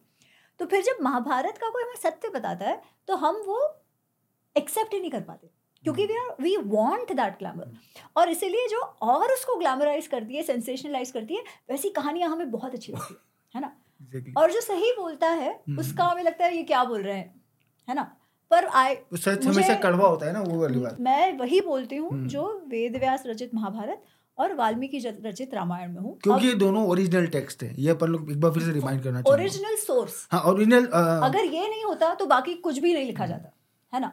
तो ये मेन फ़र्स्ट सोर्स फ़र्स्ट हाँ। सोर्स ऑफ़ ट्रूथ यही है अपने पास हाँ। तो उसमें क्या कहा गया है कि आ, ये आजकल जो कथाएँ घूम रही हैं कि शकुनी बहुत गुस्सा हो गया था क्योंकि अंधे के साथ उनकी बहन का विवाह करा दिया और पहले वो मांगलिक थी वगैरह ये सब बकवास कहानी और एक कहानी ए- ए- एक कहानी ये भी चल रही है कि शकुनी ने अपने परिवार का बदला लिया। अ, उनके क्योंकि उनके परिवार को भीष्म पितामह ने पकड़ लिया हाँ था मार दिया था एक एक ऐसा कुछ भी नहीं हुआ है ठीक है? वो लंगड़दे भी नहीं है मैंने ये बाकी पॉडकास्ट में भी कहा है लंगड़ना वगड़ना कुछ नहीं है। महाभारत में शकुनी डिस्क्रिप्शन ही नहीं इस टाइप का ऐसा वो लंगड़े वंगड़े कुछ नहीं है। वो तो जैसे मैंने और भी जगह कहा है कि हाँ। वो महाभारत शूट करते समय गुफी पैंथल जी को कुछ लग गया। और उसके अलावा कुछ कुछ जो रीजनल फोकलोर्स वगैरह है ना वहाँ कहीं कहीं ये बात आती है। बट एक्चुअली महाभारत में ये बात नहीं है। गांधारी का विवाह धृतराष्ट्र से बहुत प्रेम से हो गया। हम्म। क्यों? क्योंकि हस्तिनापुर जो है वो बहुत ही समृद्ध राज्य है। और गांधार भी है अच्छा राज्य है बट छोटा है। पर क्योंकि गांधारी के गुणों के विषय में बहुत सुना था भीष्म पितामह ने तो वो प्रस्ताव लेके जाते हैं। कुछ छुपाते नहीं है, कहते हैं, ये मेरे बड़े पुत्र के लिए है धृतराष्ट्र के लिए है। सुबल, उनके जो पिताजी हैं, वो सोचते हैं, अब देखिए, अगर इतना अच्छा परिवार हो और एकाध थोड़ा सा दोष हो लड़के में, ठीक है, जिस जो उसके कारण ना हो, जो जन्मजात हो तो कई बार माँ बाप सोचते हैं ना कि अरे, खुश रहेगी ना, सुखी तो रहेगी, फिर भी परिवार इतना अच्छा है। वही सोचकर वही समझकर गांधारी का विवाह कर दिया जाता है धृतराष्ट्र से। गांधारी भी जब देखती है कि मेरे पिताजी को कोई दिक्कत नहीं है तो वो भी इस बात को एक्सेप्ट कर लेती है। और शकुनी भी कर लेते हैं। और उनको भी कोई ऐसा कोई द्वेष है मन में ऐसा कुछ भी नहीं है वो जाके उसका विवाह करा के वापस आ जाते हैं। अब जो ये बातें आती है कि अरे उनके पूरे परिवार का खात्मा कर दिया ये वो वो सब मांगलिक की इंफॉर्मेशन नहीं बताई थी। कुछ इस- भी ऐसा नहीं है। बहुत सिंपल सा है छोटे से इसमें खत्म हो गया वो आदि पर्व में। ये पूरी कहानी खत्म हो गई? विवाह की जो कहानी हाँ, है वो इतनी सी है एक सर्ग भी नहीं है। तो ये जो मतलब अगर हम लोग अगर मैं ऑनेस्टली यहाँ पे बोलूँ तो ओरिजिनल टेक्स्ट में यही कहानी हाँ। है। और आगे की कहानी किसी मानसिक मतलब अलग दिमाग की उपज है अलग अलग जिसको जैसा लगा हाँ। उस हिसाब से उपज हुई है बाकी कहानी। क्योंकि इसमें मसाला नहीं है ना? हाँ मसाला नहीं है तो मसाला कैसे डालो? और हम्म। लोगों को लगता है अरे वाह क्या बात है। है ना? सबको वो मज़ा आता है। तो और वो जो मसाले वाली बात है, वो जो पिक्चराइजेशन हमने देखे हैं, उसके साथ मेल भी खाता है। तो इसलिए ये है। अब उसका प्रॉब्लम क्या होता है कि हमने भीष्म को एकदम क्रूर बना दिया। मैं आपको ये कह रही थी कि भीष्म की समझ बहुत अच्छी थी। इसलिए अंत में जब उनके निर्णय सही, गलत लिए, जो भी करो, वो जाने दो। पर उनको धर्म की समझ तो है। अनुभव भी बहुत है। इसीलिए युद्ध के पश्चात, महाभारत के युद्ध के पश्चात कृष्ण कहते हैं युधिष्ठिर से कि भीष्म पितामह अपना देह त्याग कर दे उसके पहले तुम जाकर उनके पास जो भी ज्ञान है ना राज धर्म का ज्ञान धर्म का ज्ञान वो सब ले लो ग्रहण कर लो। क्योंकि उनके जाने के बाद कौरव वंश का भरत वंश का भारत वंश का ये जो चमकता हुआ सितारा है वो अस्त हो जाएगा। ऐसा उनका पर्सनालिटी है ऐसी उनकी व्यक्तित्व है। और यहाँ पर उनको ऐसा क्रूर और इम्पल्सिवली उनके पूरे खानदान को मार दिया और ऐसे ऐसी बातें आती है। वो ऐसे नहीं है। क्यों उनको मारने जाएँगे वो? अच्छा वो तो छोड़ो सुबल मतलब जो शकुनी के पिता हैं और उनके जो भाई हैं वो सारे जब इंद्रप्रस्थ में युधिष्ठिर जब राजसूय यज्ञ करते हैं तब वो सारे आए हुए हैं। ओके। पर ये बकवास कथाओं के अनुसार तो उनका मरण मर गए ना वो सारे। तो कौन आ गया? कोई भूत आ गया क्या उनकी जगह पे राजसूय यज्ञ में? शकुनी के जो भाई हैं हाँ। उन्होंने महाभारत युद्ध में भाग लिया हुआ है। अच्छा। हाँ। तो वो तो जेल में मार दिए थे कहानी हाँ में तो, तो कहाँ से आ गए फिर? पता नहीं उनका कोई भूत प्रेत आ गया और ओरिजिनल टेक्स्ट में लिखा हुआ है कि बहुत बढ़िया। तो वो कोई भी बात अरे मार दिया और वो एक एक वो क्या चावल का दाना दे दिया ये सब? हाँ। एक एक अच्छा और इस सब टाइम पे गांधारी क्या कर रही थी? एग्जैक्टली उसे कुछ नहीं पता था कि क्या चल रहा है। उसके पूरे परिवार को तहस नहस कर दिया गया है।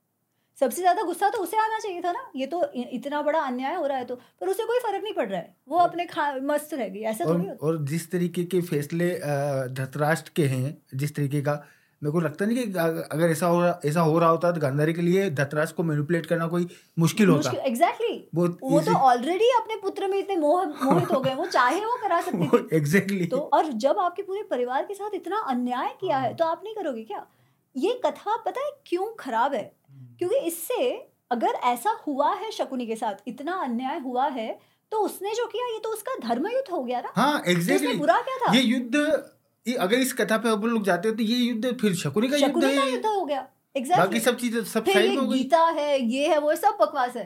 हाँ एग्जैक्टली कृष्ण का कोई अर्थ ही नहीं है। हाँ। हमने एक ऐसी बकवास सी सेंसेशनल स्टोरी के हम्म, कारण हम्म, पूरे महाभारत हम्म। उसकी सीख हम्म। कृष्णावतार हम्म। सबकी धज्जियाँ उड़ा दी। एग्जैक्टली एग्जैक्टली तो हम लोग इस जो एक नारी के सम्मान की कहानी एक धर्म युद्ध की कहानी इससे ये सीखना है कि मात्सर्य भाव के कारण क्या होता हाँ, है। वो सब छोड़ के हम लोगों ने इसको शकुनी की कहानी बना दी। शकुनी और भीष्म की कहानी क्योंकि। ऑफ़ कोर्स अगर हाँ। भीष्म ने इतना बुरा किया किया है है तो। तो शकुनी ने खराब क्या किया? फिर क्या गलत किया? एग्जैक्टली हाँ ये तो उल्टा हम ही मतलब लोगों को अंग्रेज़ों को दोष देने के बजाय तो हम खुद खुद- आज कौन से अंग्रेज़ बैठे हैं? हाँ खुद ही खराब कर रहे हैं। हमारा यूट्यूब और हाँ, रील्स चला रहे हैं। वो थोड़ी ना इंस्टाग्राम पर रील बना बना के डाल रहे हैं। एग्जैक्टली सही कहा आपने। तो अ, जो एक्चुअल स्टोरी है महाभारत की उसमें जो शकुनी के फैसले हुए हैं है ना जिस तरीके से शकुनी ने ऑपरेट किया है है ना भाई युद्ध तक कहानी गई और शकुनी कॉन्स्टेंटली थे मौजूद। उन्होंने जो फैसले लिए उसके हिसाब से किस तरीके का अच्छा चरित्र निकल के आता है? अगेन मैंने आपको अभी पहली शुरुआत में ही कहा कि वेदव्यास जी क्या कहते हैं कि ये जो मन्युमय पेड़ है ये जो जलसी और उसका पेड़ है दुर्योधन उसका मूल जो है वो धृतराष्ट्र है। जिस स्कंध पे वो खड़ा है वो पेड़ वो कर्ण है। शकुनी तो केवल शाखा है। सिर्फ़ शाखा है। शाखा शकुनी को खा गया तो क्या वो पेड़ का भाग है? हाँ। हम्म, पर क्या मूल और स्कंध के बिना वो शाखा खड़ी रहेगी क्या? हम्म। मतलब दुर्योधन नामक पेड़ को सहारा वो नहीं दे रहे? भाग उनका है उसके पोषण में है ना? पर वो की कैरेक्टर नहीं है। वो द्यूत में बहुत एक्सपर्ट है। ये डाउट अनडाउटली ठीक है? द्यूत में वो एक्सपर्ट इसका बहुत डिस्क्रिप्शन है हम लोगों को ये मिलता है। है इसका डिस्क्रिप्शन है कि वो द्यूत में बहुत एक्सपर्ट है। परंतु हर बार जो अलग अलग स्कीमिंग कर रहा है दुर्योधन वो केवल शकुनी नहीं है उसको शकुनी की बुद्धि नहीं है।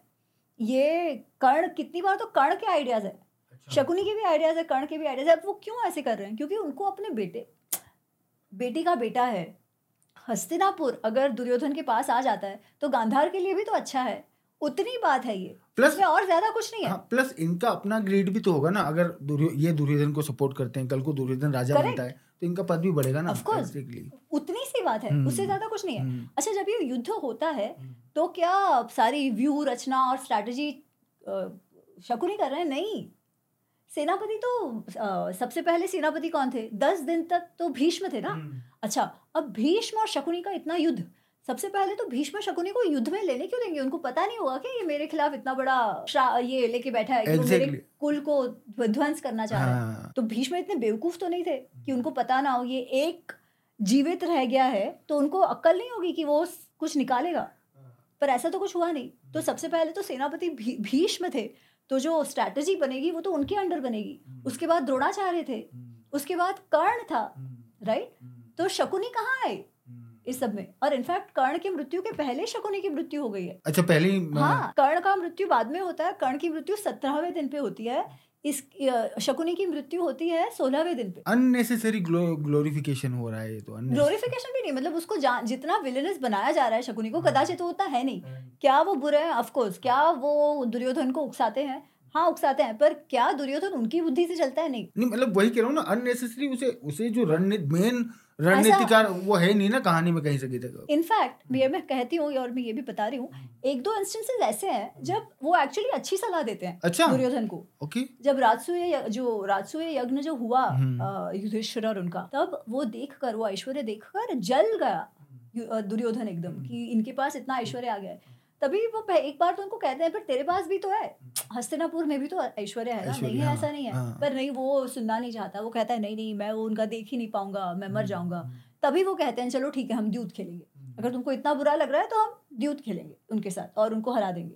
तो ये वो कहते हैं पर हम्म। सबसे पहले तो वो कह रहे हैं कि तुम्हारे पास भी तो है जाने दो। हम्म, फिर जब गंधर्व युद्ध होता है हम्म, और दुर्योधन जब पकड़ा जाता है और कर्ण वहाँ से भाग गया है क्योंकि उसे बहुत लगा है हम्म, तो दुर्योधन को छुड़वाते हैं पांडव। हम्म, तो जब पांडव छुड़वाते हैं तो ऑब्वियसली दुर्योधन को अहंकार पे चोट है ना हम्म, कि जिनका जिनके सामने वो दिखावा करने गया था अपना ऐश्वर्य का हम्म। उन्हीं को उसे छुड़ाना पड़ा हाँ, गंधर्व से। सही। और उन्होंने छुड़ाया भी। हम्म, तभी फिर शक उन्होंने उसे कहते हैं। वो कहते हैं देख उन्होंने इतना सब हमने किया है फिर भी उसने तुम्हें छुड़ाया। हम्म। अब तुम भी उदार दिल रखो और उनको दे दो वापस इंद्रप्रस्थ। ये शकुनी हाँ, के वर्ड्स हैं? ये शकुनी के वजह बहुत बढ़िया। पर फिर ये सुनने को तैयार नहीं है। वो कहता है नहीं मैं तो आमरण। उपवास करूँगा मैं तो मर जाऊँगा ये वो। तब वो क्या कहे? भांजा तो है। फिर कर्ण वापस आता है और कहता है अरे तुम चिंता मत करो मैं हूँ ना। ऐसे मार दूँगा वैसे कर दूँगा फलाना कर दूँगा ठिकाना कर दूँगा। हम्म, तो फिर वापस वो उसे लगता है हाँ हाँ ठीक है ये लोग तो मेरे लिए लड़ेंगे। और दुर्योधन चला जाता अच्छा ये जो कर्ण नाम का कैरेक्टर है। सिर्फ़ शकुन ही नहीं है जिसे ग्लोरीफाई करने की कोशिश हो रही है जिसका चरित्र पूरी तरीके से बदलने की कोशिश हो रही है। दानवीर कर्ण। हम्म, मतलब लिटरली मेरे को कभी कभी ऐसा लगता है जब मैं यूट्यूब वीडियोस और इंस्टाग्राम देखता हूँ कि इस दुनिया में कर्ण से महान आदमी आज तक पैदा ही नहीं हुआ। हम्म। हर आदमी की महानता कम पड़ती कर्ण के आगे रील्स के आगे। सो so, हम लोग थोड़ा सा कर्ण के कैरेक्टर के बारे में बात करना शुरू करते हैं। आपके इसमें आप तैयार हो जाइए बहुत सारे द्वेष कमेंट्स आएँगे। कमेंट्स की बिल्कुल टेंशन लेने की ज़रूरत नहीं क्योंकि भाई अगर हम लोग कमेंट्स के डर से अगर हम लोगों ने जो मेरे को तो कोई नहीं है मेरे को तो गालियाँ बहुत हाँ, पड़ती है but बट कोई फ़र्क नहीं पड़ता। अगर सौ में से पाँच लोग भी इतिहास को इतिहास के रूप में समझे मेरा कार्य हो गया। इसलिए मैं बोलते रहती हूँ। मेरा सिंपल सा ये है कि जैसे आपने बताया वेद व्यास जी की और वाल्मीकि जी की रामायण और वेद व्यास जी की महाभारत। ये एकमात्र ट्रू टेक्स्ट बुक्स मतलब सोर्स है हमारे पास है ना? इतिहास हमारा जो एक्चुअल इतिहास है उसका। आप अगर इस कोई इसको झूठा बता के अपने मन से अगर लिखता है और अपने मन से कहानी बताता है और अगर हम लोग उसे झूठा बोलते हैं या उसे काउंटर करते हैं और उसको लेके कोई अगर मुझे गाली देता है आपको गाली देता है तो वो गाली सुनने में हम लोगों को कोई हाँ। बुराई भी नहीं क्योंकि यार एक्चुअल इतिहास तो वही है ना आप उसको आप कैसे भाई या तो आप आपके पास टाइम मशीन है और आप जाके वहाँ देख के आ गए हो और आप अपने हिसाब से लिख रहे हो। हाँ तो ऐसा तो है नहीं ऐसा तो है नहीं। अगर अगर आप उसको झुटवा हाँ। झुटला रहे हो तो फिर तो कहानी अच्छा लोग इसमें कहेंगे कि नहीं नहीं ये तो सबके इंटरप्रिटेशन अलग अलग हो सकते हैं ठीक है? बात सही है। एक सत्य है एक स्थिति उपस्थित हुई है उसको दस लोग अलग अलग तौर पे देख सकते हैं। परंतु आपको जो देखना है उसके लिए आप स्थिति को ही तोड़ दो। तो ये तो सही नहीं है ना। स्थिति तो वही आपको रही रखनी होगी। और अब वहाँ से मैं कर्ण की शुरुआत करती हूँ। हम्म। उसके पहले मैं एक बात बता दूँ। कई बार लोग ये कमेंट्स करते हैं कि अरे इसको तो ये तो कर्ण से को हेट करती है ये है। बाबा जैसे पांडव और कौरव हमारे पूर्वज हैं वैसे कर्ण भी हमारे पूर्वज ही हैं है ना? सभी हमारे पूर्वज हैं। एग्जैक्टली इसमें अच्छा बुरा लगना द्वेष होना ये सब कोई बात ही नहीं है। इतिहास हम इसीलिए पढ़ते हैं ताकि उनके जीवन में उनके द्वारा जो गलतियाँ हुई वो हम ना करें और उन्होंने जो अच्छे कार्य किए वो हम सीखें। इसके लिए इतिहास है। और अगर वो सही सीख लेनी है तो बहुत ही ऑब्जेक्टिव आकलन सभी व्यक्तित्वों का करना होगा।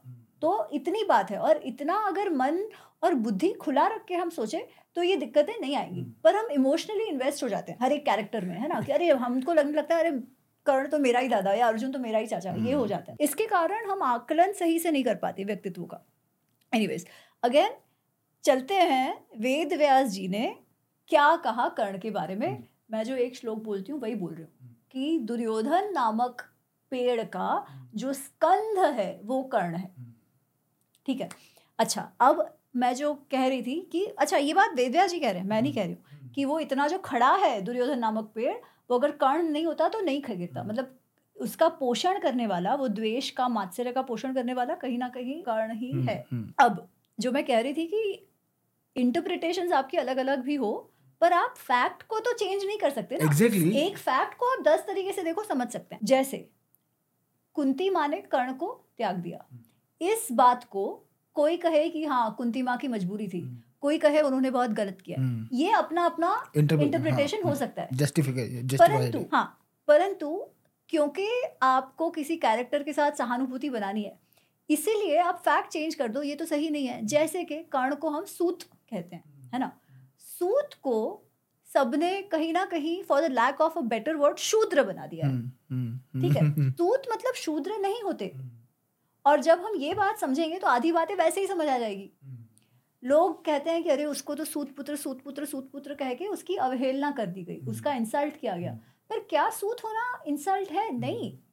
संजय को भी सूत कहा गया है कितनी बार। Okay. क्योंकि वो सूत है। हाँ, जैसे विदुर हैं उनको क्षाक्त कहा गया है। क्षाक्त मतलब क्या? कि जो एक ब्राह्मण पिता और शूद्र माता के बच्चे हो। अच्छा। ठीक है?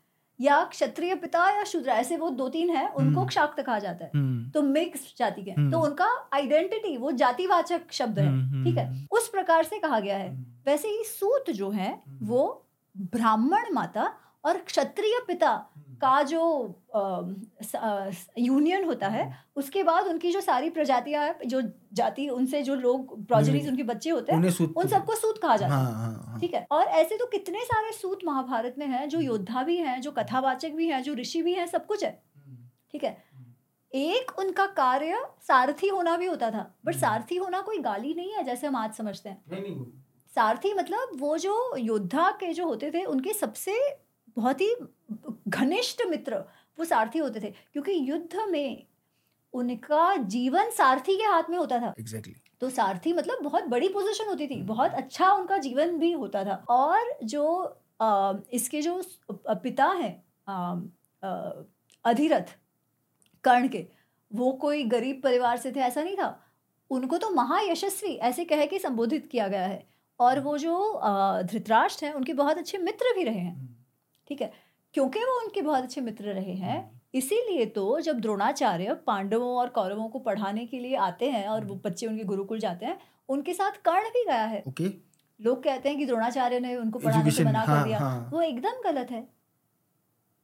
इसका एक्चुअल डिस्क्रिप्शन अपनी ओरिजिनल हिस्ट्री में आदि पर्व में बहुत क्लियरली दिया हुआ है ओके। कि कर्ण भी द्रोणाचार्य का एक शिष्य है और वो हमेशा से पांडवों से और खास करके अर्जुन से स्पर्धा रखता था जबकि उम्र में वो बड़ा है हम्म, अर्जुन से है ना? हम्म, हम्म, अर्जुन तो अपने प्रैक्टिस में अभ्यास में लगा रहता था हम्म, पर इसे हमेशा स्पर्धा रखता था ये। हम्म, और दुर्योधन के साथ मिलकर ये उनकी अवहेलना करता था पांडवों की। हम्म, फिर एक दिन उसे लगा कि अगर मुझे अर्जुन से ज़्यादा अच्छा बनना है तो मुझे ब्रह्मास्त्र सीखना पड़ेगा। हम्म, तो वो द्रोणाचार्य के पास जाके कहता है कि मुझे द्रोण आप ब्रह्मास्त्र सिखाओ। हम्म, द्रोणाचार्य कहते हैं इसके तो अधिकारी नहीं है मैं तुमको हम्म। ब्रह्मास्त्र नहीं सिखाऊँगा। हम्म, वो एक बात के कारण। वो कहता है ठीक है अगर आप नहीं सिखाओगे तो मैं परशुराम के पास जाऊँगा। और वो परशुराम के पास जाते हैं और झूठ बोलते हैं कि मैं भृगु वंश का भार्गव ब्राह्मण हूँ आप मुझे पटाइए तो इस प्रकार से वो परशुराम के पास गए हैं। इसलिए नहीं क्योंकि द्रोणाचार्य ने पढ़ाने से मना कर दिया। वो तो द्रोणाचार्य के शिष्य हैं। और कितनी बार कर्ण ने स्वयं ये कहा है कि मैं तो परशुराम और द्रोणाचार्य दोनों का ही शिष्य हूँ। ये खुद कर्ण एक्सेप्ट कर। हाँ। बहुत बढ़िया। कैसे नहीं करेगा?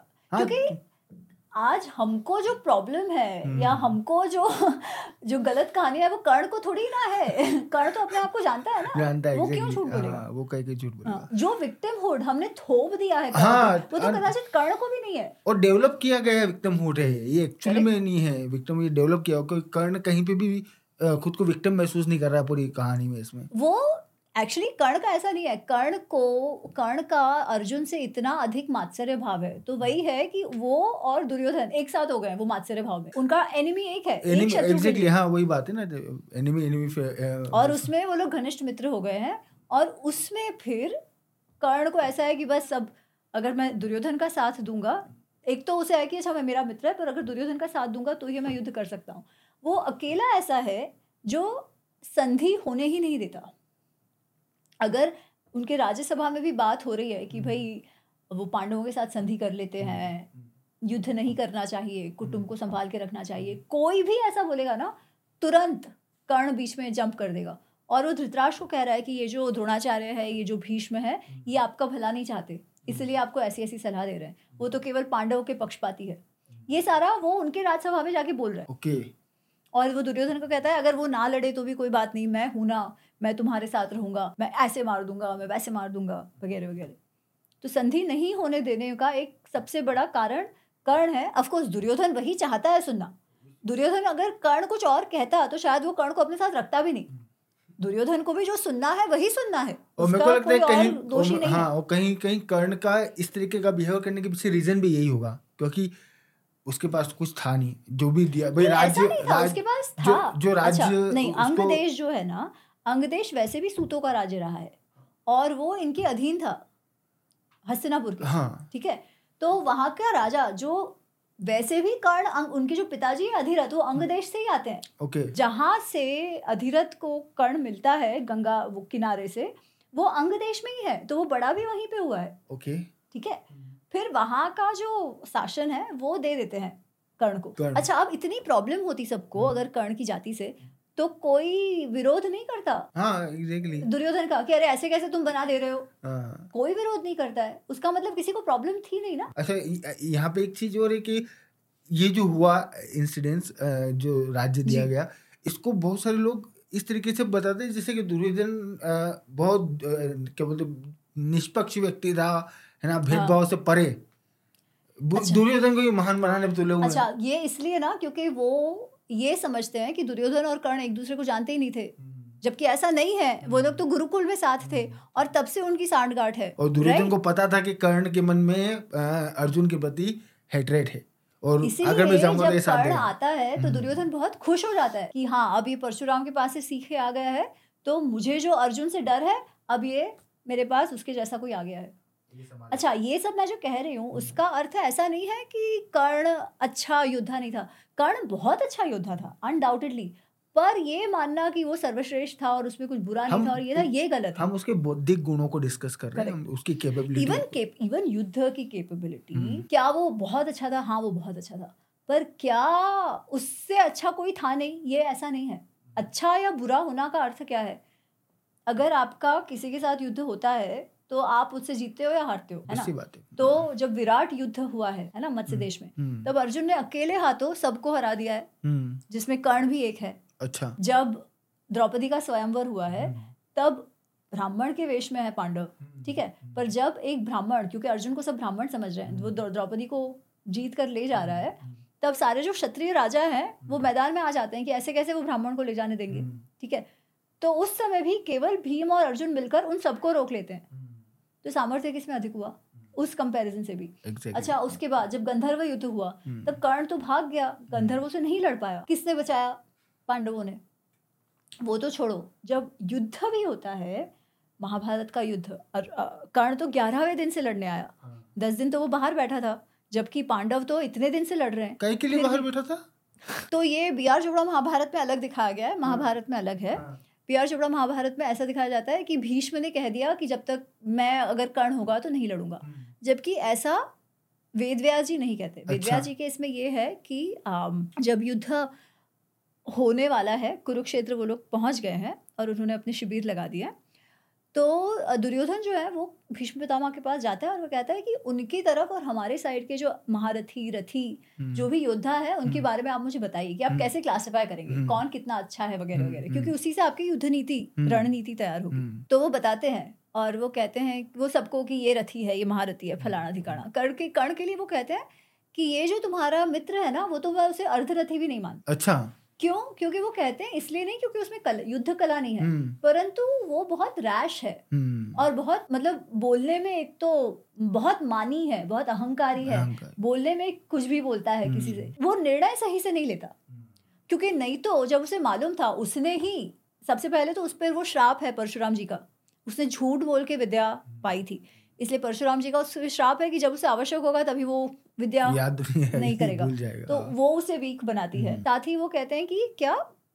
कि कवच कुंडल से शायद उसको शक्ति मिलती। हम्म। उसे हार हारा तो वो फिर भी था। कवच कुंडल पहने थे तभी अच्छा कवच पर मार नहीं सकते उसे। हाँ, ये कवच कुंडल की सॉरी मैंने आपको डिस्टर्ब किया लेकिन ये जो कवच कुंडल की बात है ये ओरिजिनल टेक्स्ट में भी है? कवच कुंडल की बात तो है। पूरी हाँ हाँ, ठीक। पर कवच कुंडल से वो कभी हार नहीं पाता ये बात नहीं है। हम्म। पर कवच कुंडल के कारण उसे शायद मारना कठिन होता।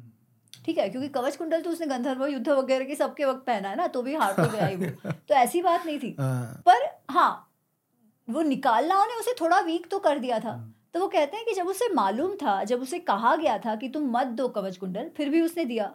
तो ये जानते हुए जबकि उसने तुमको युद्ध में ढकेला है ना? तो जब मित्र और स्वयं की प्रतिष्ठा की बात आई तो उसने किसे चूज़ किया? स्वयं की प्रतिष्ठा को। मतलब यहाँ पे हम लोगों को ये बात समझ में आती है कि कर्ण को धर्म और कर्तव्य की समझ नहीं थी। बैलेंस बना के रखने जब धर्म संकट आया हाँ। जब उसे स्वयं को और मित्र के बीच चूज़ करना था हम्म। तब उसने मित्र को नहीं किया। हम्म, तब उसने स्वयं को किया। इवन जो कवच कुंडल देने की बात है of course it was a very difficult decision वो धर्म संकट था। मैं ये नहीं कहूँगी कि उसने ऐसे क्यों अ, मतलब अ, अ, कि आसान डिसीज़न था ऐसा नहीं है। उस समय उसे पता है उसे ऑलरेडी कहा गया है कि इंद्र आने वाले हैं और वो कवच कुंडल मांगेगी है ना? पर सूर्य देव ने उसको कहा था कि तुम भी सामने कुछ मांग लेना। तो उसने मांगा वो कहता है ठीक है मैं आपको कवच कुंडल दे दूँगा पर आपकी जो इंद्र की शक्ति है वो आप मुझे दे दो। तो सामने सामने ट्रांजैक्शन हुआ है। ट्रांजेक्शन हुआ ठीक है? है हाँ, हाँ। फिर भी स्वयं के शरीर से वो काट के देना एक हाँ, बहुत बड़ी बात है। बड़ी बात है पर क्या वो सही बात है वो दूसरा प्रश्न है है ना? और क्या उसके सामने उसे कुछ मिला नहीं? ऑफकोर्स मिला। तो फिर भी जब उसे पता था कि युद्ध होने वाला है तो उसके मित्र के लिए कदाचित अगर उसे अपना दान की जो प्रतिज्ञा थी वो भंग करनी पड़े तो उसने नहीं करी। अब मैं ये गलत और सही की बात नहीं कह रही ठीक है? चूज़ करने की जब बात आई तो उसने फ्रेंड के ऊपर उसे चूज़ किया। तो हम एक साथ उसे दानवीर और बेस्ट फ्रेंड और ये हम सब कुछ नहीं कह सकते नहीं कह सकते। ना। और यहाँ ऑनेस्टली मतलब यहाँ मेरा पर्सनल ओपिनियन ये है कि यहाँ उसे खुद को चूज़ करने का बनता ही नहीं था। आपने अपने मित्र को युद्ध में धकेल दिया सिर्फ़ मित्र को नहीं जैसे कि आपने बताया कि महाभारत हुआ पचास लाख लोग लाके आप हाँ, आपके हाँ। आप क्योंकि आपने संधि नहीं होने दी इस वजह से पचास लाख लोग इकट्ठे हो गए अब वो युद्ध लड़ रहे हैं। आप है ना आप उसके लिए कहीं कहीं रिस्पॉन्सिबल हो है ना आपने अपने मित्र को जवाबदारी दी है कि हाँ। मैं जीताऊँगा है ना आप जब इतना कमिटमेंट कर चुके हो तो फिर आपका बनता ही नहीं क्या धर्म वर्म कोई भी धर्म क्या मतलब कोई भी मापदंड यहाँ आपको खुद को चुनने की परमिशन देता ही नहीं है। एक तरीके से आप कह सकते हो पर मैं कहूँगी कि चलो ये कठिन डिसीज़न था है ना? तो कठिन डिसीज़न तो था उसको इस परिस्थिति से गुजरना गुजरना पड़ा ये कठिन तो था ही था उसमें हम मना नहीं कर सकते। पर बात ये है कि अगर आप ये भी चलो मैं चलो इस बात को भी जाने देती हूँ ठीक है कि ये कठिन डिसीज़न था किसी के लिए भी इस परिस्थिति में जो एक या दूसरे को चूज़ करना बहुत कठिन था। तो इस बात को जाने भी दूँ तो भी आपके कारण अभी युद्ध हो रहा था। अब जब भीष्म ने कहा कि ये तो अर्धरथी भी नहीं है तो उसने क्या किया पता है? वो बात बहुत खटकती है। तब वो कहता है कि अच्छा ठीक है आप ऐसे मेरे लिए कह रहे हो ना आप तो हमेशा से मेरा बुरा ही चाहते हो वो लड़ने लगता है वहाँ पे भीष्म से। और कहता है यावत जीवती कौंतेय अ, यावत जीवती गांगेय न योत्से हम वो कहते हैं जब तक ये गांग ये जी, जीवित रहेंगे और सेनापति बने रहेंगे भीष्म तब तक मैं नहीं लड़ूँगा। क्यों? क्योंकि मैं तो लड़ूँगा और अपना पराक्रम दिखाऊँगा पर उसका जो क्रेडिट है वो सेनापति को मिल जाएगा। तो जो युद्ध के लिए वो इतना तत्पर था उस युद्ध में दस दिन वो बाहर बैठा। बाहर बैठा। अब क्या उससे उसके मित्र को नुकसान नहीं हुआ? बात है। तो चलो वो तो कठिन डिसीज़न था पर इसमें तो उसे उसका अहंकार बाजू में रखना आवश्यक था ना? तो ये सेकंड फेलियर है। ऑब्वियस सी बात है सेकंड फेलियर अगर उसका मैं चलो छोड़ भी देती हूँ क्योंकि वो कठिन डिसीज़न था। किसी के लिए भी हम अगर उसकी पोजीशन में हो तो हम भी सही डिसीज़न क्या है वो कह नहीं पाएँगे है ना?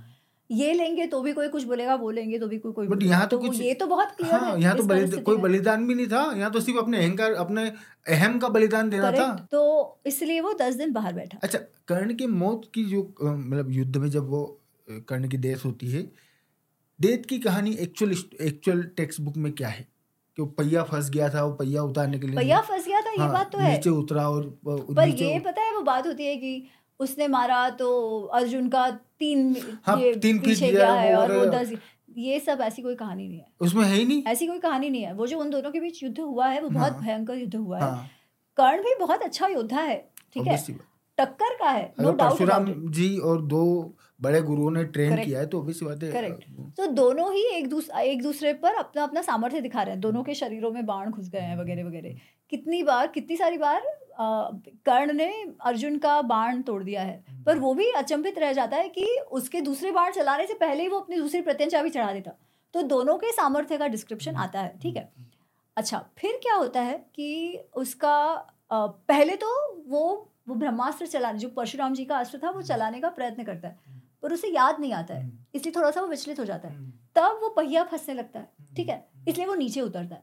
अच्छा अब पहली बात तो कितनी बार लोगों के रथ टूट जाते हैं वो दूसरे रथ ले लेते हैं ठीक है? या फिर जो उस लेवल के योद्धा है अर्जुन ने तो कितनी बार नीचे से लड़ाई करी है रथ टूट भी जाए तो। हाँ, हम्म, पहिया उस समय उठा, उठाने जाने का तो कोई अर्थ ही नहीं था। हम्म, हम्म, क्यों आप पहिया उठा उठाने गए हो? हम्म, basically he was trying to save time hmm. क्योंकि वो भूल गए थे अपना वो है तो ना वो याद करने की कोशिश कर रहा था। हाँ और तभी वो कहता है अर्जुन को कि मैं नीचे उतर रहा हूँ तुम मेरे से लड़ना मत ये वो। हम्म। ये तो धर्म के विरुद्ध होगा। और कृष्ण कहते हैं कौन सा धर्म? तुमने कौन से धर्म का पालन किया है? है ना? आज तक कोई धर्म का पालन तुमने किया नहीं। अब तुमको धर्म की याद आ रही है जब तुम्हारी बात है। तो वो कह तब कृष्ण से कहते हैं कि इस पर तुम चलाओ ये योद्धा ऐसा है कि जिसके साथ तुम युद्ध कर सकते हो। क्योंकि उसके पहले ही कितने ऐसे प्रसंग आए हैं कि अर्जुन ने भी ज़मीन पे भूमि से युद्ध किया है। अच्छा उसके बाद करता भी है कर्ण भूमि से युद्ध। ऐसा नहीं है कि युद्ध नहीं हो रहा है और वो पहिया निकाल रहा है तब उसका गला काट दिया ऐसा नहीं है। वो लड़ाई कर रहा है तब जाके लड़ाई करते समय अर्जुन ने फिर उसे मतलब सम्मानजनक मौत हुई है सम्मानजनक युद्ध हुआ है? युद्ध करते करते हाँ। वो ये हुआ है। इसलिए पहिया फंस गया हाँ। वो निकालने का प्रयत्न करता है निकलता नहीं है। ये सब बातें होती हाँ। है। हाँ। पर फिर वो वापस लड़ाई करने लगता है। करने लगता है। वो कोई निकालते समय उसका गला काट दिया हाँ। ऐसा नहीं है। मतलब इसे जो विक्टिम की एक डेथ बनाने की कोशिश की जा रही है वो नहीं है ना। आधा आधा तो ये ये एक तो इंस्टाग्राम इन पे फर्जी अच्छा वाला फिर उसके बाद एक बात आती है कि वो जब मरा तब कृष्ण बहुत रोए। ऐसा भी कुछ नहीं हुआ है ठीक है? और वो कहते हैं कि अच्छा उसे जब लगा वो इतना गिरा था वो तो इतना बड़ा दानवीर था कि उस समय कृष्ण उसके पास भिक्षुक बन के आए। और उसने अपने सोने का दांत निकाल के दे दिया क्योंकि उसके पास कुछ नहीं था। अरे बाबा वो जीवित ही नहीं था वो तुरंत मर गया पहली बात। हाँ, और अगर नहीं भी मरा होता तो उस युद्ध भूमि पे कौन सा भिक्षुक उस समय आएगा? और उसी के पास जाके पचास लाख लोग जहाँ लड़ रहे हाँ। हो वहाँ पे कौन सा हाँ। भिक्षु आएगा वो कहाँ समझ में पड़ रहा है कौन कहाँ क्यों नहीं इसलिए वो कहते हैं कि कृष्ण आ गए उसकी टेस्ट करने के लिए। बट नहीं वो हुआ ही नहीं ऐसा। उसका सिरच्छेद होके वो गिर गया। वही कहा ना मैं इंस्टाग्राम और इसकी हिस्ट्री सबसे खैर इस पे तो क्या ही मतलब मैं कह रही हूँ ना कि जैसा कर्ण ने भी अपने आप को जितना बेचारा नहीं समझा उतना बेचारा बना दिया लोगों ने बेचारा बना दिया। हाँ। कदाचित उसे पता चले कि आज उसे ऐसे बेचारा बेचारा कर रहे हैं तो उसे भी अच्छा नहीं लगेगा क्योंकि वो अपने आप को योद्धा मानता था। और सिर्फ़ बेचारा नहीं बनाया अब उसके ऊपर तड़का लगाने के लिए हाँ। जातिवाद भी उसमें घुसा हाँ। दिया उसको है ना? जातिवाद का हीरो मतलब उसको जोड़ के उसका हीरो बना दिया उसे कि भाई ये अच्छा है। क्या कठिन पोजीशंस नहीं आई थी उसके जीवन में? ऑफकोर्स आई थी स्पेशली जब उसे कृष्ण जाके कहते हैं कि तुम कुंती के पुत्र हो है ना? भावनात्मक है वो बात। उस समय वो भी जब युद्ध होने वाला है तो ऑफकोर्स वो चाह रहे थे कि कदाचित युद्ध रुक जाए इसलिए वो कहने का प्रयत्न कर रहे हैं। पहले नहीं कहा। कुंती माँ की भी ऐसी विवश परिस्थिति की कहे ना कहे कहे ना कहे हुआ है बट अभी वो है ना कि अगर इससे युद्ध बच जाता है तो चलो कह दूँ। तो ऑफकोर्स उसके साथ भी ऐसे कठिन परिस्थितियाँ आई है पर किसके जीवन में कठिन परिस्थितियाँ नहीं आई है? सभी के तो जीवन में आई है। फिर वो कृष्ण हो श्री राम हो पांडव हो वो पांडव का तो जन्म भी जंगल जंगल में हुआ और हर कुछ वर्षों में जंगल में उनको भेज दिया गया है ना तो ऐसा तो नहीं है कि किसी के साथ भी कुछ बुरा नहीं हुआ जीवन में यही तो जीवन है पर उस परिस्थितियों में भी। हम कैसे निर्णय लेते हैं उसी से हमारा जो व्यक्तित्व है हम्म। हमारा जो कैरेक्टर है वो हम्म। पता चलता है है ना अच्छा अब थोड़ा सा हम लोग अर्जुन की तरफ़ मूव करते हैं अब वैसे महाभारत इतनी बड़ी है एक, एक पॉडकास्ट में हम लोग सारे। कैरेक्टर डिस्कस कर ले। नामुमकिन है अगर सब करने जाएँगे तो कोई उस डिस्कशन का कोई मतलब ही नहीं बनेगा तो हम लोग जितने हम लोग डिस्कस कर सकते हैं उतने डिस्कस करेंगे और आपको परमानेंट टिकट करवा लिया है यहाँ रूम बनवा रहा हूँ मैं आपको हर थोड़े दिन में आपको आना पड़ेगा ताकि आप जनता के सवालों के जवाब हम लोग दे सके क्योंकि मतलब जो ओरिजिनल टेक्स्ट के बेसिस पे बात कर रहा है मेरे हिसाब से उसे कॉन्स्टेंटली बोलते रहना चाहिए और जनता को भी उसे सुनना पर मैं चाहिए ये भी कहूँगी कि इसीलिए मैंने पुस्तकें भी लिखी हैं हाँ। तो मैं सबसे विनती और करूँगी अवश्य हाँ और ये जो जो आपने बुक्स लिखी है डिटेल में वेल वेल रिसर्च रिसर्च हाँ। जो बुक्स हैं इनको जनता को पढ़ना चाहिए है ना तभी अ, ये जो भ्रांतियाँ हैं वो तभी तभी। दूर होगी exactly. और मैं कहती हूँ कि अगर आप पढ़ सके तो तो प्लीज़ ओरिजिनल पढ़िए पर वो हाँ। बड़ा है छह वॉल्यूम्स में है हम्म। पर एटलीस्ट इससे शुरू नहीं बट जो आपने जो वेल थॉट आउट मतलब वेल रिसर्च जो पार्ट्स आपने काट के डाले हैं मेरे हिसाब से अगर शॉर्ट में शुरुआत करनी हो क्योंकि क्या होता है मैं एक बार ऑनेस्टली बोलूँ मैं खुद का एग्ज़ाम्पल देता हूँ और ये पूरी ईमानदारी से एग्ज़ाम्पल दे रहा हूँ मेरे को एक दिन मैं किसी रिलेटिव के पास गया एजेड पर्सन थे तो उन्होंने मैं क्या धार्मिक पर्सन बिल्कुल भी नहीं हूँ। साल में सिर्फ़ एक बार भगवान की पूजा करता हूँ माता की वो भी मम्मी धक्के मार के मेरे को दिवाली के दिन बिठाती है पूजा में। तो ऐसे मेरे रिलेटिव थे उन्होंने मुझे बहुत डांटा है ना कि तू धार्मिक पर्सन नहीं है। अच्छा आपको मैं एक बात रोकूँगी इस पे हम्म, इस हम्म, शब्द के कारण। हम्म। ये कहना कि मैं धार्मिक पर्सन नहीं उसका अर्थ क्या हुआ पता है? धर्म का अर्थ क्या? धर्म मतलब कर्तव्य परायणता भी होती है। धर्म मतलब न्याय की का आग्रह भी होता है है ना? ये जो आप जो रिलीजियस रिचुअल्स की बात कर रहे हो वो तो एक छोटा सा भाग है। छोटा सा तो अगर आप कह रहे हो कि आप धार्मिक पर्सन नहीं हो उसका मतलब कि आप कर्तव्य परायण नहीं हो। हम्म। न्याय का आग्रह हम्म। आप नहीं रखते। हम्म, इसलिए धर्म के शब्द को हमें बहुत अच्छे से अच्छे से समझना ओके। जो कर्तव्य परायण है फिर वो पाँच घंटे पूजा करे ना करे उससे फ़र्क नहीं पड़ता। हम्म। भाव क्या है? क्या अपने कर्तव्य को निभा रहा है? अच्छा मतलब वो भी धर्म धर्म है। धर्म की जो व्याख्या है ये इतनी संकीर्ण नहीं है बहुत ब्रॉडर धारयति इति धर्म। धर्म का अर्थ वो है जो हमको सस्टेन करता है। अब सस्टेन कैसे होगा? जब कोई भी कोई भी सिस्टम जो है कोई भी समाज जो है वो कैसे आगे बढ़ता रहेगा? जब उस समाज के जो भी भाग हैं वो सब अपना अपना कर्तव्य उस सिस्टम की ओर निभाए है ना? अगर नहीं निभाएँगे हाँ। तो क्या होगा? वो सिस्टम टूट जाएगा। तो सबसे तो मेन जो धर्म का बेस है वही कर्तव्य परायणता और न्याय है। नीति न्याय ये कर्तव्य सभी धर्म के उसमें जब कृष्ण कहते हैं अर्जुन को कि तुम्हारा धर्म निभाओ वो ये थोड़ी कह रहे हैं वहाँ बैठ के पूजा कर। एग्जैक्टली वो क्या कह रहे हैं कि तुम लड़ाई करो इसलिए ऐसा आप कहना मत वापस। नहीं मेरे को मेरे को एक्चुअली मेरे माइंड में ये था कि दो धर्म की परिभाषा चल रही है। आज हम लोग जो धर्म की बात कर रहे हैं वो रिलीजन से रिलेटेड होती कहो कि है मैं बहुत ज़्यादा रिचुअल्स नहीं करता। रिचुअल्स नहीं करता हाँ। पर मैं धार्मिक नहीं हूँ ये मत कहिए। ये तो एक तो अच्छा ये हाँ अगर हम अगर हम लोग धर्म शब्द यूज़ करते हैं तो फिर वो महाभारत के जो धर्म की ब्रॉडर है उससे कनेक्ट हो जाता है और उसका गलत ठीक है मैं आगे से ध्यान रखूँगा वो केवल रिलीजन हो जाता है हम्म, ये आगे से ध्यान रखूँगा और मैं लोगों को भी करेक्ट करूँगा इसके ऊपर। हाँ तो बस कहानी ये है कि मैं उन्होंने मुझे भगवत गीता पढ़ने के लिए कहा कि भाई गीता जी पढ़ कृष्ण ने कितना ज्ञान दिया है और उसकी लाइफ में कितना ज़रूरत है और पढ़ना चाहिए। तो मैंने कहा तेज तेज में मैंने कहा ठीक है आप करते हैं। भगवत गीता जी ली मैंने और एक आसन लगाया क्योंकि इतना तो पता है कि आसन पे बैठ के एक आदर के साथ में पढ़नी चाहिए। तो प्रॉपर मैंने करा और पढ़ना शुरू किया। तीन श्लोक आठ मिनट। ये मेरा टोटल टाइम पीरियड है भगवत गीता का। हम्म। इससे ज़्यादा मैं नहीं पढ़ पाया। नहीं पर अगर आप महाभारत को अच्छे से समझेंगे तो आपको गीता भी ज़्यादा अच्छे से समझ में आएगी। और वो क्लिष्ट है क्योंकि उसमें दर्शन है वो समझना है ना? महाभारत तो कथा है और स्पेशली मैंने लिखने का भी वैसा प्रयत्न किया है कि लोगों को आराम से समझ आए। तो गीता समझने के लिए भी मुझे लगता है अगर पार्श्वभूमि जो महाभारत की है वो समझ आए ना तब हम गीता का भी सही से अर्थ कर पाएँगे। नहीं तो हम उसी में कंफ्यूज होके जाए ले जाएँगे अच्छा, अच्छा कृष्ण हिंसा करने के लिए कह रहे हैं और ऐसी ऐसी बातें होंगी। हम्म। अच्छा एक क्वेश्चन मेरे माइंड में है ये बुक्स हिंदी में अवेलेबल है कि नहीं है? हाँ तो महाभारत पहली जो महाभारत अनरावल्ड फ़र्स्ट मैंने हाँ। पुस्तक लिखी वो हिंदी में महाभारत का अनावरण अच्छा नाम से है। है। रामायण अनरावल्ड बस अभी मार्च में आने वाली है पर हम्म। अमेजोन पे ऑर्डरिंग शुरू हो गई है। अ, उसमें भी रामायण का अनावरण ये उसका नाम है क्योंकि मैं अनरावल्ड के साथ रखना चाह रही थी। अनावरण is not the best word पर वो साउंड सुनाई अच्छे देता है। तो महाभारत और रामायण दोनों ही हिंदी में उपलब्ध हैं।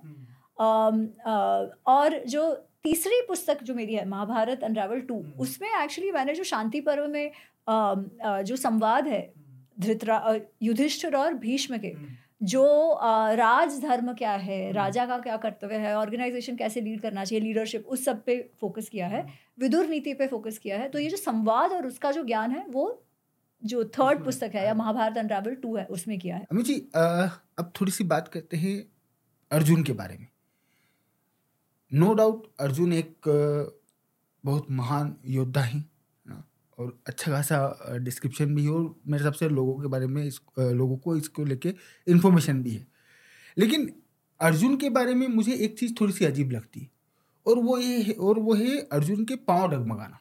मतलब हर थोड़े समय में पाँव डगमगा जाते हैं और फिर कृष्ण भगवान को पूरी ज्ञान की किताब खोल के बैठना पड़ता है समझाने के लिए। इनफैक्ट पूरी पूरी गीता गीता सुनानी पड़ गई। तो ये मेरे को समझ में नहीं आता कि ये क्या ये ये कमज़ोरी कहाँ से है? देखिए ऐसा ये एक्चुअली पूरे महाभारत में शुरुआत से कोई ऐसा नहीं है कि कोई भी युद्ध के समय अर्जुन के पाँव लड़खड़ाते हैं ऐसा हम्म, तो नहीं है ना? हम्म, इनफैक्ट वो तो युद्ध के लिए तत्पर है जब हम्म। भी युद्ध करना हो वो कभी पीछे हट नहीं करा। हम्म, जब विराट युद्ध होता है तभी तो उत्तर बच्चा है है ना? और वो डर जाता है। और ये ब्रहन्नल्ला के रूप में उसका जो सारथी बन के आया है वो उस समय भी उत्तर से कहता है अरे क्या तुम डर गए? ये समुद्र जैसी सेना वो डिस्क्रिप्शन आता है वर्णन कहते हैं वेदव्यास जी कि समुद्र जैसी सेना है कौरवों की और सामने केवल उत्तर और अर्जुन मतलब ब्रहन्नल्ला के रूप में वो भी।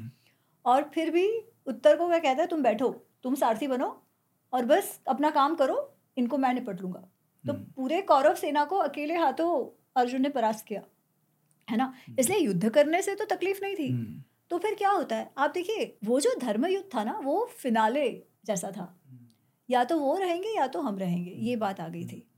और सामने चलो दुर्योधन ने उनके साथ बुरा किया था पर सामने तो उनके पितामह है सामने तो उनके गुरु हैं कृपाचार्य है द्रोणाचार्य है उनके मामा है शल्य है ना? बाकी लोग भी जो है ऐसा तो नहीं है कि अच्छा ऐसा भी नहीं है कि सभी कौरवों से उनको तकलीफ़ है है ना? विकर्ण के लिए तो सॉफ्ट कॉर्नर भी है तो ये सारे वहाँ पर है। तो जब हम वो रहेंगे या हम रहेंगे की जो बात है तो आपको पता है कि उनको केवल आपको हराना नहीं है। विराट युद्ध में भी उसने सबको बेहोश कर दिया मारा नहीं किसी को।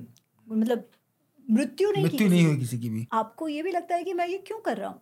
At the end of the day हम धर्म युद्ध कह रहे हैं। एंड ऑफकोर्स ये धर्म युद्ध है क्योंकि ऐसा नहीं था कि पांडव हमेशा से युद्ध चाहते थे। उन्होंने तो तेरह वर्ष वनवास के भी सहन किए है ना? उसके बाद वो यहाँ तक कहते हैं कि भाई पाँच केवल गाँव हमको दे दो। पाँच गाँव से ही हम हमारी आजीविका चला लेंगे। हम्म।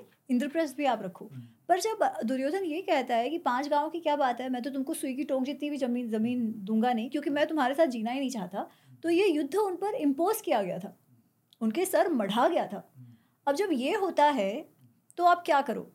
क्योंकि अब तो बात है कि न्याय क्या है धर्म क्या है इस प्रकार कोई शक्तिशाली हमेशा ही चाहे कि वो चाहे वैसा ही हो। तो समाज में क्या हालत हो जाएगी? अराजकता जैसी स्थिति हो जाएगी।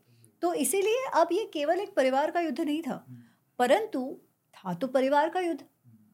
ठीक है? हाँ, किस लिए था? वैसे देखा जाए सैद्धांतिक रूप पे अब उसने धर्म युद्ध का रूप ले लिया था पर था तो राज्य के लिए। इसलिए अब अर्जुन जब उस समय खड़ा है तब तो उसे लग रहा है कि अच्छा मैं इनको मार भी दूँ। तो मुझसे मुझे क्या हासिल होगा? ये केवल राज्य क्योंकि वो भ्रमित हो रहा है ना। हम्म। वो जो सिद्धांत की बात है वो भूल रहा है इस समय। उसको ये लग रहा है कि इनको मैं मार दूँ तो क्या मुझे मिलेगा? मुझे राज्य मिल जाएगा। तो मतलब केवल इस पैसे प्रॉपर्टी के लिए मैं इतना विध्वंस करने चला हूँ। अच्छा अब वो जो सोच रहा है वो बात तो सही है। एक्चुअली यही बात जो है वो सामने वाले साइड को सोचनी चाहिए थी। पर किसी ने सोचा? नहीं। ये इसीलिए सोच पा रहा है ना क्योंकि उसके अंदर वो जो मानवीय गुण है वो है। एग्जैक्टली exactly, मैं वही अभी यही मैं सोच रहा था कि अर्जुन के अंदर ये इमोशन वाला पार्ट यहाँ पे साफ़ नज़र आता और एक्चुअली ये बात केवल अर्जुन में ऐसा नहीं है ये हम्म। बात युधिष्ठिर में भी है क्योंकि इसीलिए युधिष्ठिर युद्ध को टालने का प्रयत्न कर रहे हैं। पर जब ऐसी परिस्थिति आ गई कि भाई न्याय का कोई न्याय का कहीं भी छिटका भी मतलब ये इतना भी न्याय नहीं है वो केवल दबाने का प्रयत्न कर रहे हैं। हम्म। तब क्या? क्योंकि वो भी शुरुआत में यही सोच रहे हैं कि हम क्या कर रहे हैं। भीम जो अदरवाइज़ कहते कह रहे थे युधिष्ठिर को कि भाई तेरह दिन तो तेरह वर्षों के बराबर है अभी जाके उनका खात्मा कर देते हैं। उन्होंने भी कहा कि नहीं अगर वो मान जाते हैं पाँच गाँव में तो आप वही करना युद्ध को जहाँ तक टाल सको टालो। भीम भी ये कह रहे हैं। तो उन सब में वो गुण है हम्म। है ना? अर्जुन में उस समय वो और अधिक उभर कर आया है। पर ये बात सबने की है और जब युधिष्ठिर ये बात कह रहे थे कि अरे हम क्या कर रहे हैं तब उनको अर्जुन समझाते हैं। अर्जुन कहते हैं कि अरे हमारी माता जी ने भी कहा है ये युद्ध सही है। विदुर ने भी हमारा साथ दिया है सैद्धांतिक तौर पर। हम्म। तो हम कुछ गलत नहीं कर रहे। तो वो समझा रहे हैं और यहाँ पे उनकी हालत ऐसी हो गई है क्योंकि वो संवेदना है एम्पथी सिंपथी है। मेरे हिसाब से कोरो की तरफ़ भी मैक्सिमम लोगों में ये थी। इसलिए तो सब कह रहे थे कि युद्ध अवॉइड करो। वही कह रहा हूँ कौरव में ऐसा नहीं कि कौरव सिर्फ़ मतलब दुर्योधन और कर्ण हाँ, नहीं है मेनली हाँ, दुर्योधन। मेनली दुर्योधन। जिसको होना चाहिए। हाँ उसके अंदर नहीं थी बाकी, बाकी सब तो सबने कहा ही था कि युद्ध मत करो मत करो मत करो। जो पितामह है द्रोणाचार्य है सभी तो इसके विरुद्ध थे। विरुद्ध थे लेकिन क्योंकि अब क्या करो?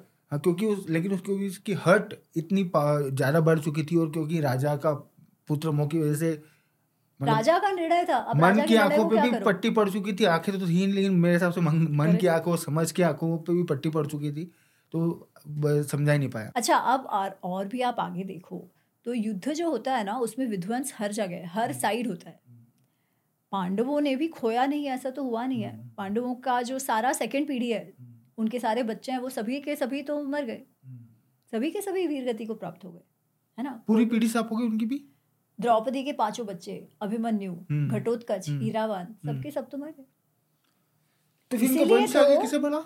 अभिमन्यु का पुत्र इसीलिए तो परीक्षित से वो वंश आगे बढ़ा। अच्छा। उत्तरा प्रेग्नेंट है उस समय अभिमन्यु की जो पत्नी है। सिर्फ़ वो लास्ट होप बची थी वंश तो की? इसलिए उसे जो डर है हाँ। वो गलत थोड़ी ना है। एग्जैक्टली सही है फिर। हम्म। और इसलिए बार बार फिर उसे कृष्ण याद करा रहे हैं कि ये तुम्हारे कुटुंब की बात नहीं है। ये तुम कुटुंब रक्षा कुटुंब का विध्वंस की बात है ही नहीं। हम्म। यहाँ पे और बड़ी बात है बात धर्म की है। वो तुम भूल रहे हो। अच्छा कृष्ण को लेके पता है मेरे मन में इतने सवाल है लिटरली बट मेरे को लगता नहीं कि एक पॉडकास्ट मतलब अब तो यहाँ हाँ। जगह बची है। एक इसको हम लोगों को डेडिकेटेड पॉडकास्ट में कवर करना पड़ेगा क्योंकि अपने आप में कृष्ण का जो रोल है वो बहुत विराट रोल है है ना? मतलब सो हम लोग उसको किसी और पॉडकास्ट में कवर करने की कोशिश मुझे पता भी नहीं है मैं लायक हूँ उनके विषय बात करने तो पता नहीं जैसा कृष्ण चाहे। अभी अपन लोग थोड़ा सा बात करते हैं विदुर के बारे में। मुझे ऐसा लगता है कि विदुर जो कैरेक्टर है थोड़ा सा डाउन प्ले किया जाता है मतलब डाउन प्ले इन सेंस कि अवॉइड कर दिया जाता है छोड़ दिया जाता है क्योंकि अर्जुन कृष्ण कर्ण युधिष्ठिर भीष्म पितामह ये इतने बड़े कैरेक्टर है कि उसके लेकिन मुझे ऐसा लगता है कि विदुर जो है काफ़ी नॉलेजेबल पर्सन थे। धर्म की भी उन्हें समझ थी। आप थोड़ा सा डिस्क्राइब करेंगे देखो उन्होंने युद्ध में भाग नहीं लिया था ना हम्म। क्योंकि वो योद्धा नहीं थे। हम्म, हम्म, इस हिसाब से जब युद्ध योद्धाओं की युद्ध की बात होती है तो उनका नाम कम लिया जाएगा। हम्म, परंतु क्या ज्ञान के उसमें उनका नाम कम लिया जाता है? नहीं एक बड़ा भाग है महाभारत का जिसे विदुर नीति कहा जाता है। है ना? विदुर नीति तो स्टैंड अलोन भी लोग पढ़ते हैं। हम्म, नहीं पढ़ते तो पढ़ना चाहिए। हम्म। विदुर नीति में इतना ज्ञान समाया हुआ है कि पूछिए मत। क्या तरीके विदुर नीति आता है जब धृतराष्ट्र धृतराष्ट्र बहुत टेंशन में है कि अभी युद्ध होने वाला है। हम्म, क्योंकि उन्होंने संजय को भेजा था संधि कर करने। सं- संधि करने तो क्या पांडवों को कहने कि आप मत मांगो अपना अधिकार। जहाँ हो वहाँ खुश रहो। हम्म। संजय ने वापस आके कहा कि अगर युद्ध होता है तो आप उसके जिम्मेदार आप होंगे। पर मैसेज मैं कल दूँगा। तो अभी तो मैं जा रहा हूँ पर कल सभा में आपको मैसेज दूँगा। तो वो शाम से लेके सुबह जो है वो धृतराष्ट्र के लिए बहुत ही चिंताजनक है। और वो जब भी इस परिस्थिति में मानसिक संताप की परिस्थिति में है तब वो विदुर को हमेशा बुलाएँगे। बुलाएँगे। और उनके बीच जो रात भर संवाद चला उसे विदुर नीति कहते जिसमें विदुर लोग कैसे होते हैं लोगों को पहचान कैसे करे क्या सही है क्या गलत है मानसिक संताप क्यों होता है मानसिक शांति कैसे मिलेगी क्या सही करना चाहिए? धर्म को कैसे निभाना चाहिए? उस पर लंबा सा संवाद है। अत्यंत सुंदर है और हम भले वो जो वर्ड्स यूज़ कर रहे हैं उससे लग रहा है कि अरे पता नहीं क्या होगा।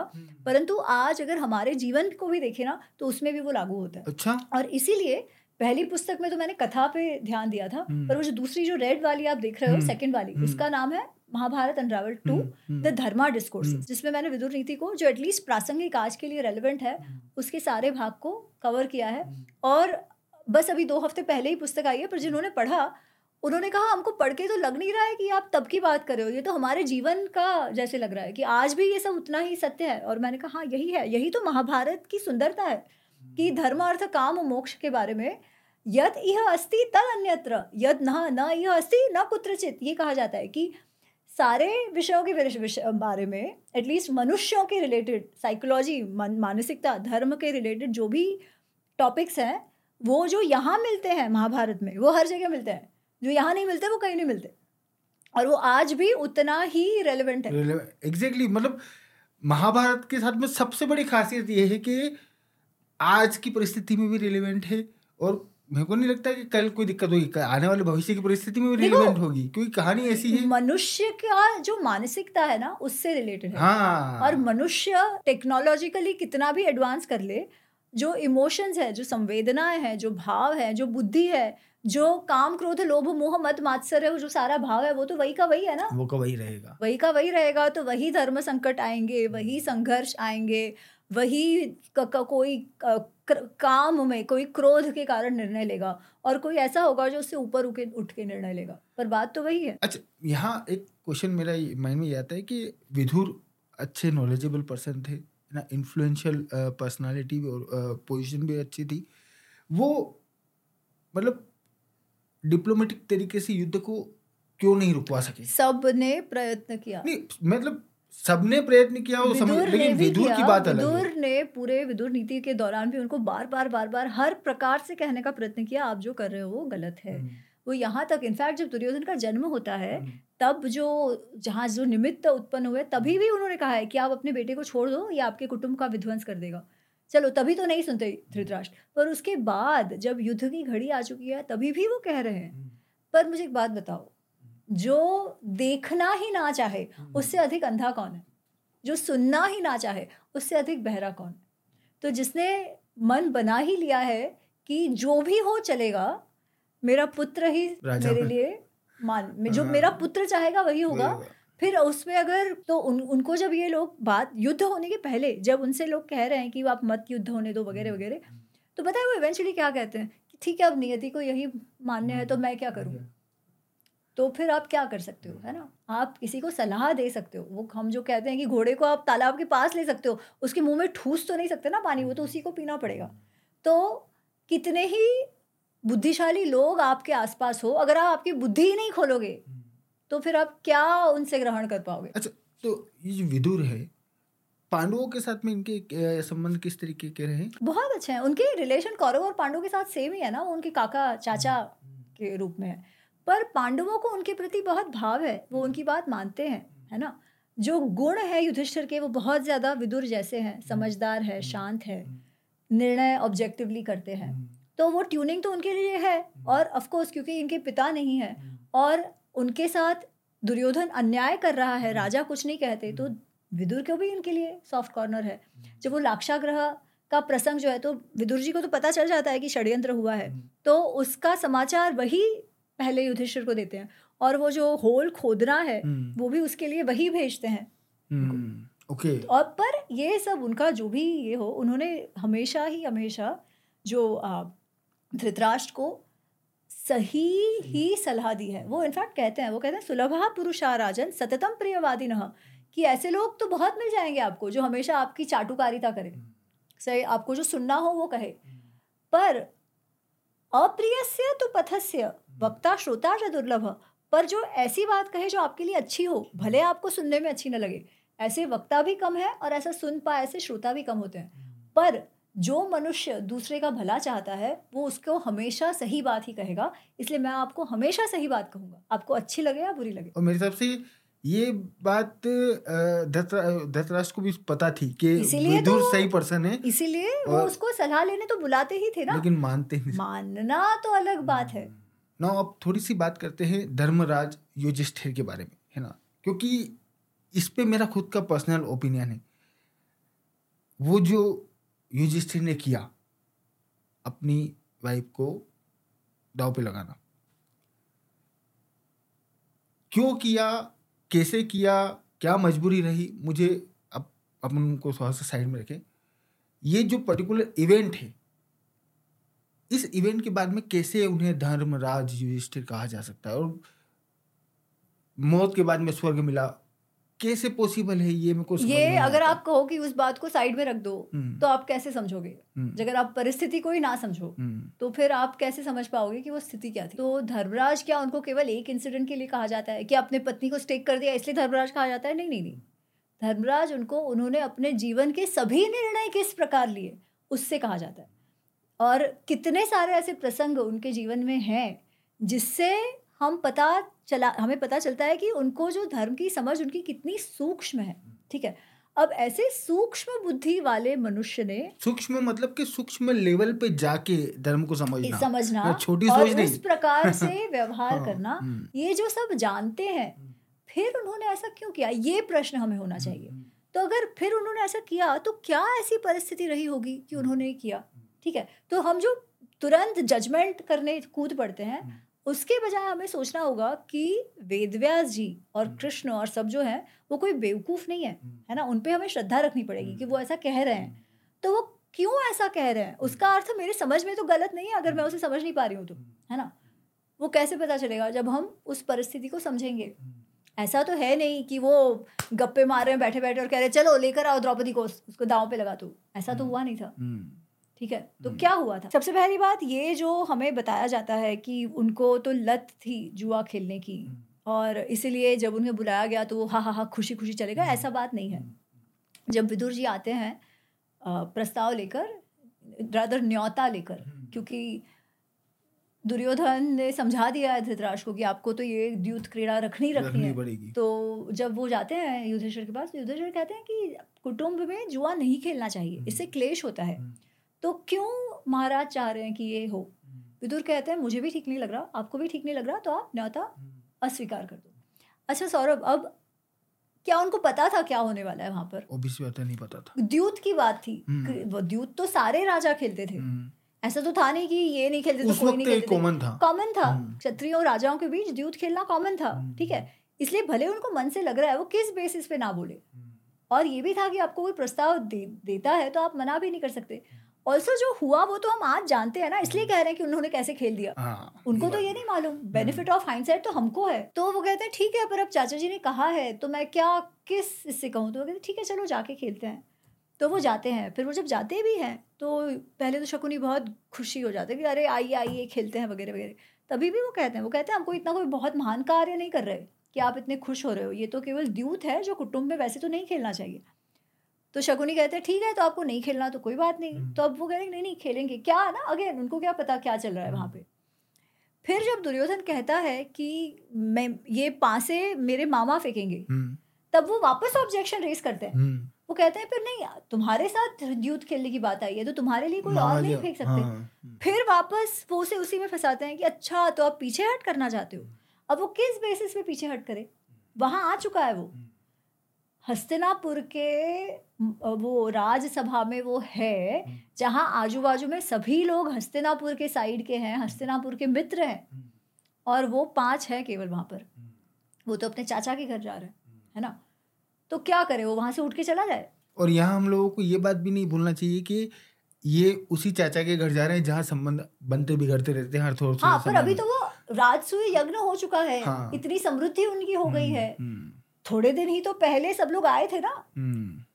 दुर्योधन शकुनी हाँ, सभी लोग आए थे। हाँ वही मैं कह रहा हूँ तो संबंध खराब मतलब पर उस समय खराब थे नहीं। नहीं खराब हाँ, नहीं करना चाहते थे। करेक्ट वापस उस ट्रैक पे नहीं ले जाना चाहते थे इस वजह से प्लस ये भी पता था ना कि अपने पितामह भी है हाँ। भी है विदुर भी है सब इसी वजह से निमंत्रण भी स्वीकार किया आप गए भी और ठीक है हर चीज़ परिवार हाँ, की बात थी हम्म, ना, अब समझ में आया। परिवार की बात थी तो किस हिसाब से मना करते? फिर भी जब शकुनी कहा कि शकुनी खेलेंगे तब वापस उन्होंने कहा कि अरे ऐसे कैसे? तो वो बोले ठीक है मत खेलो आप पीछे हट करना चाहते हो। तो अब वो क्षत्रिय भी है तो ऐसे कैसे पीछे हट कर दे? तो बोलते ठीक है खेलते हैं। अब जब खेलना शुरू होता है तब आप वो उनकी मानसिक परिस्थिति देखो। राजसूय यज्ञ अभी अभी हुआ है वो चक्रवर्ती राजा हुए हैं। पर हर एक दाव के बाद वो कुछ ना कुछ खोए जा रहे हैं खोए जा रहे हैं खोए जा रहे हैं। इतने हद तक कि इंद्रप्रस्थ दाव पर लग गया। सम वहाँ की सम, जो जो समृद्धि थी जो पैसा था वो सब धन धान्य सब दाव पे लग गया। सब कुछ चला गया। और राजा खुश हो रहे हैं वहाँ बैठे बैठे हम्म। रोक ही नहीं रहे। कोई और कुछ नहीं बोल रहा। विदुर ने एक दो बार कहा तभी भी कुछ नहीं कर्ण ने एक दो बार कहा उसे कर्ण ने चुप करा दिया। तो अब क्या करे? तो फिर ऐसा है ना कि जो डूबा है उसे तिनके का सहारा काफ़ी होता है। तो अब क्या करे? तो वो कहते ठीक है अगर मेरे किसी भाई को क्योंकि अब तो कुछ है ही नहीं सिर्फ़ ये चार हम भाई बचे हैं हम्म। पाँच भाई बचे हैं। तो वो फिर अपने भाइयों को लगाना शुरू करते हैं दाव पर। अपने आप को दाव पर लगा देते हैं सब हार जाते हैं। अब तो वो दास बन गए। ठीक है? तो क्या उन्होंने जाते ही द्रौपदी लगा दो मेरी ओर से ऐसा किया है? नहीं वो अपने को भी हार गए हैं सबसे पहले। ठीक है? अब क्या करो? अब वो कहते हैं मेरे पास सब कुछ नहीं है। अब तो सबके सब दास बन चुके हैं हार चुके हैं वो उनको। शकुनी कहते हैं है। तुम्हारी भार्या द्रौपदी पणस्व पुनर्जिता जी ये पूरा पूरा जीत लो वापस द्रौपदी को लगा के। अच्छा अब वो क्या करे उस समय? वो तो दास हो ही गए। तो द्रौपदी को लगाए ना लगाए द्रौपदी की क्या स्थिति थी आप मुझे कहो जब पाँचों पति दास बन गए? तो द्रौपदी का क्या स्टेटस है? दासनी हो गई वो तो ऑटोमेटिक तो लाग लगाया या नहीं लगाया? ऑटोमेटिक ही हो गई ना? ऑटोमेटिक ही हो गई। फिर भी शकुनी कह रहे हैं ना वापस कहीं जीत जाओ। अब वेरी ऑनेस्टली वो परिस्थिति ऐसी है वो इतने एम्बेरस्ड है। और सब कुछ चला गया। सब कुछ चला गया है। हम्म। कोई तुम्हारे लिए वहाँ खड़ा नहीं है। तुम्हारे शस्त्र भी सारे चले गए हैं। हम्म। सेना उनकी है।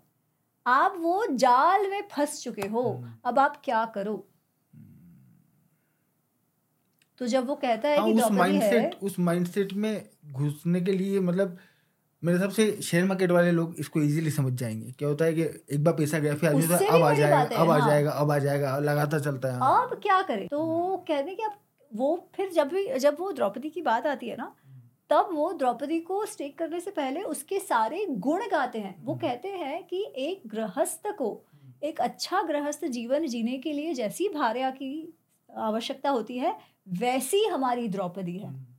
उनको लग रहा है कोई तो कुछ बोलेगा। विदुर बोलते हैं कि कर्ण बोलता है उनको चुप कर दिया जाता है।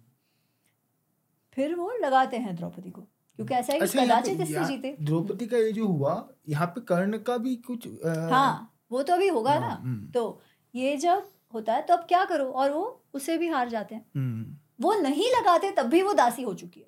हाँ वो तो बाय डिफ़ॉल्ट दासी है हाँ। फिर वो है कि अच्छा अब तो ये दासी हो गई। तो कर्ण कर्ण कहता है ये तो वैसे ही बंदी की है। पूरे महाभारत में उसे बंदी की केवल एक जन ने बना बुलाया है और बंदी की मतलब वेश्या। वैश्य हाँ। वो कर्ण ने कहा है।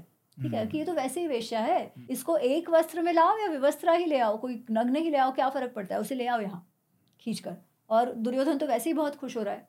तो वो लोग ये कर्ण का आइडिया है। ठीक है जो दुर्योधन फिर उस पर ये करता है दुशासन को हाँ। कि उसका वस्त्र हरण करने का क्योंकि ओके। वो तो वेश्या ही है ना वो तो ऐसे हाँ, कहता है। हम्म, और वहाँ द्रौपदी को ले आया जाता है और हम जानते हैं फिर तो क्या हुआ। और द्रौपदी भी पूछती है कि आप पहले मुझे बताओ सही क्या है? क्या जो स्वयं हार चुका है वो मुझे हार सकता है क्या? वो मुझे दांव पे लगा सकता है क्या? बाकी सब बात तो बाद में न्याय की क्या बात है? ये द्रौपदी सबसे सभा में पूछ रही है। ठीक है तो विदुर कहते हैं कि हाँ हमको इसका जवाब देना पड़ेगा हम्म, क्योंकि मेरे हिसाब से तो वो कहते हैं कि नहीं लगा सकते। हम्म, ठीक है हम्म। वो ये बात कह रहे हैं। हम्म। बाकी सबसे पूछती है बाकी चुप है। भीष्म पितामा से वो पूछती है। हम्म, अब भीष्म पितामा कह रहे हैं कि मैं कुछ कहने की परिस्थिति में ही नहीं हूँ इसमें। हम्म, और अब आप समझिए कि वो क्या कहते। हम्म, वो ये कहते कि हाँ तुमको नहीं लगा सकते। हम्म, तो पता है कर्ण ने क्या कहा? जब वो कह रही थी ना मैं तो मुझे तो नहीं लगा सकते। तो कर्ण कहा ठीक है। तो उसका अर्थ अब ये तुम्हारे पति नहीं है क्योंकि ये तो दास बन चुके हैं। और तुमको ये लगता है कि वो तुम्हें नहीं लगा सकते तो उसका अर्थ वो तुम्हारे पति ही नहीं है। तो हम में से किसी और को भी तुम चुन लो ना अब तो तुम फ्री हो कोई और पति ले लो। हम्म, ठीक है? तो वो भी तो उसका इंसल्ट था हम्म, है ना? अब वो ये कहते कि हाँ हाँ वो तुम्हें लगा सकते हैं। तो क्या इज़्ज़त रह जाती द्रौपदी की? इसलिए वो कहते हैं मैं कुछ कह ही नहीं सकता। मैं केवल इतना कह सकता हूँ कि आज जो भी हुआ है हम्म, इसके बाद इस कुटुंब का विनाश होना निश्चित है, हाँ। तो ये उस समय हुआ। ऑफ़ कोर्स उसके बाद भीम जो है वो गुस्से में आके प्रतिज्ञा लेता है कि मैं दुर्योधन की जांग तोड़ दूँगा और दुशासन का खून पी लूँगा वगैरह वगैरह। और ऐसे निमित्त कुछ होते हैं वो जो कॉल है वो भोगने लगते हैं कुछ कुछ तो फाइनली डर जाता है धृतराष्ट्र। और वो कहता है अरे नहीं नहीं ये सब जाने दो क्योंकि उसे अपने बच्चों का डर लग रहा है है तो अगर ये नहीं होता तो इन अ वेरी परवर्स वे वो सारे वैसे ही दास बन चुके थे। बन चुके थे। तो इसमें धर्मराज करे ना करे तो अलग बात है पर एटलीस्ट उन्होंने ये जो हुआ जो प्रसंग जो बहुत ही बुरा प्रसंग हुआ हम्म, उससे इनका व्यक्तित्व इनका जो खराब कैरेक्टर है वो भी समझ में आ गया सबको। और एटलीस्ट ये अवसर हुआ कि भाई इतनी अवहेलना हुई कि धृतराष्ट्र को शर्म के मारे एटलीस्ट कहना पड़ा कि इसे बंद करो। और तुमको जो चाहिए वो तुम ले लो। वो धतरास जो पुत्र मुँह में बिल्कुल अंधा बैठा है उसको तक शर्म आ गई। कि हाँ। मतलब पहले तो वही कह रहा था अरे जीते क्या जीते क्या जीते क्या हम्म, क्या हम्म। हुआ? ये वो हंस हंस के कह रहा है फाइनली कह रहा है होने दो। ऑफकोर्स उसके बाद अभी तो वो लोग वापस गए नहीं है। हम्म। तो वापस दुर्योधन कहता है नहीं नहीं एक बार तो करना ही पड़ेगा हम्म, वापस। हम्म, अब लोग कहते हैं कि कैसे वो मान गए पर वो क्या करते मानते हम्म। नहीं तो। हम्म, जब आप वो दुश्मन के घर में बैठे हो हम्म, तो क्या अपना चला सकते हो क्या? हम्म, क्या आप कर लेते पाँच जनों के? वैसे वहाँ उतने सभा में भी किसी ने कुछ नहीं कहा आपके लिए कौन खड़ा होता? अगेन मतलब यहाँ पे यही बात आ गई कि युधिष्ठिर ने जो किया अब उस परिस्थिति में जाके उसे समझने की ज़रूरत है ना मतलब और उनको धर्मराज उस स्थिति के कारण नहीं कहा जा रहा है। उनका उनका जो व्यक्तित्व है वो बहुत हाँ, गहन बहुत है। और हम्म, बहुत सारे निर्णय उन्होंने ऐसे लिए हैं हम्म, जिसके कारण उनसे पता चलता है उनकी धर्म की समझ समझ क्या है। कैसी है अभय जी बहुत अच्छा लगा आपके साथ बात करके। महाभारत के बारे में बहुत बातें करना है आपके साथ में बट अनफॉर्चुनेटली टाइम की लिमिट है और किडनैप भी नहीं कर सकते। तो आगे भविष्य में आपको आ, मैं बुलाता रहूँगा। समय समय पर आप आती रहिएगा और महाभारत में हमारा महाभारत के बारे में हम लोगों का जो नॉलेज है उसे बढ़ाती रहिएगा। आप आए उसके लिए बहुत बहुत धन्यवाद। धन्यवाद। जय श्री कृष्ण। जय श्री कृष्ण।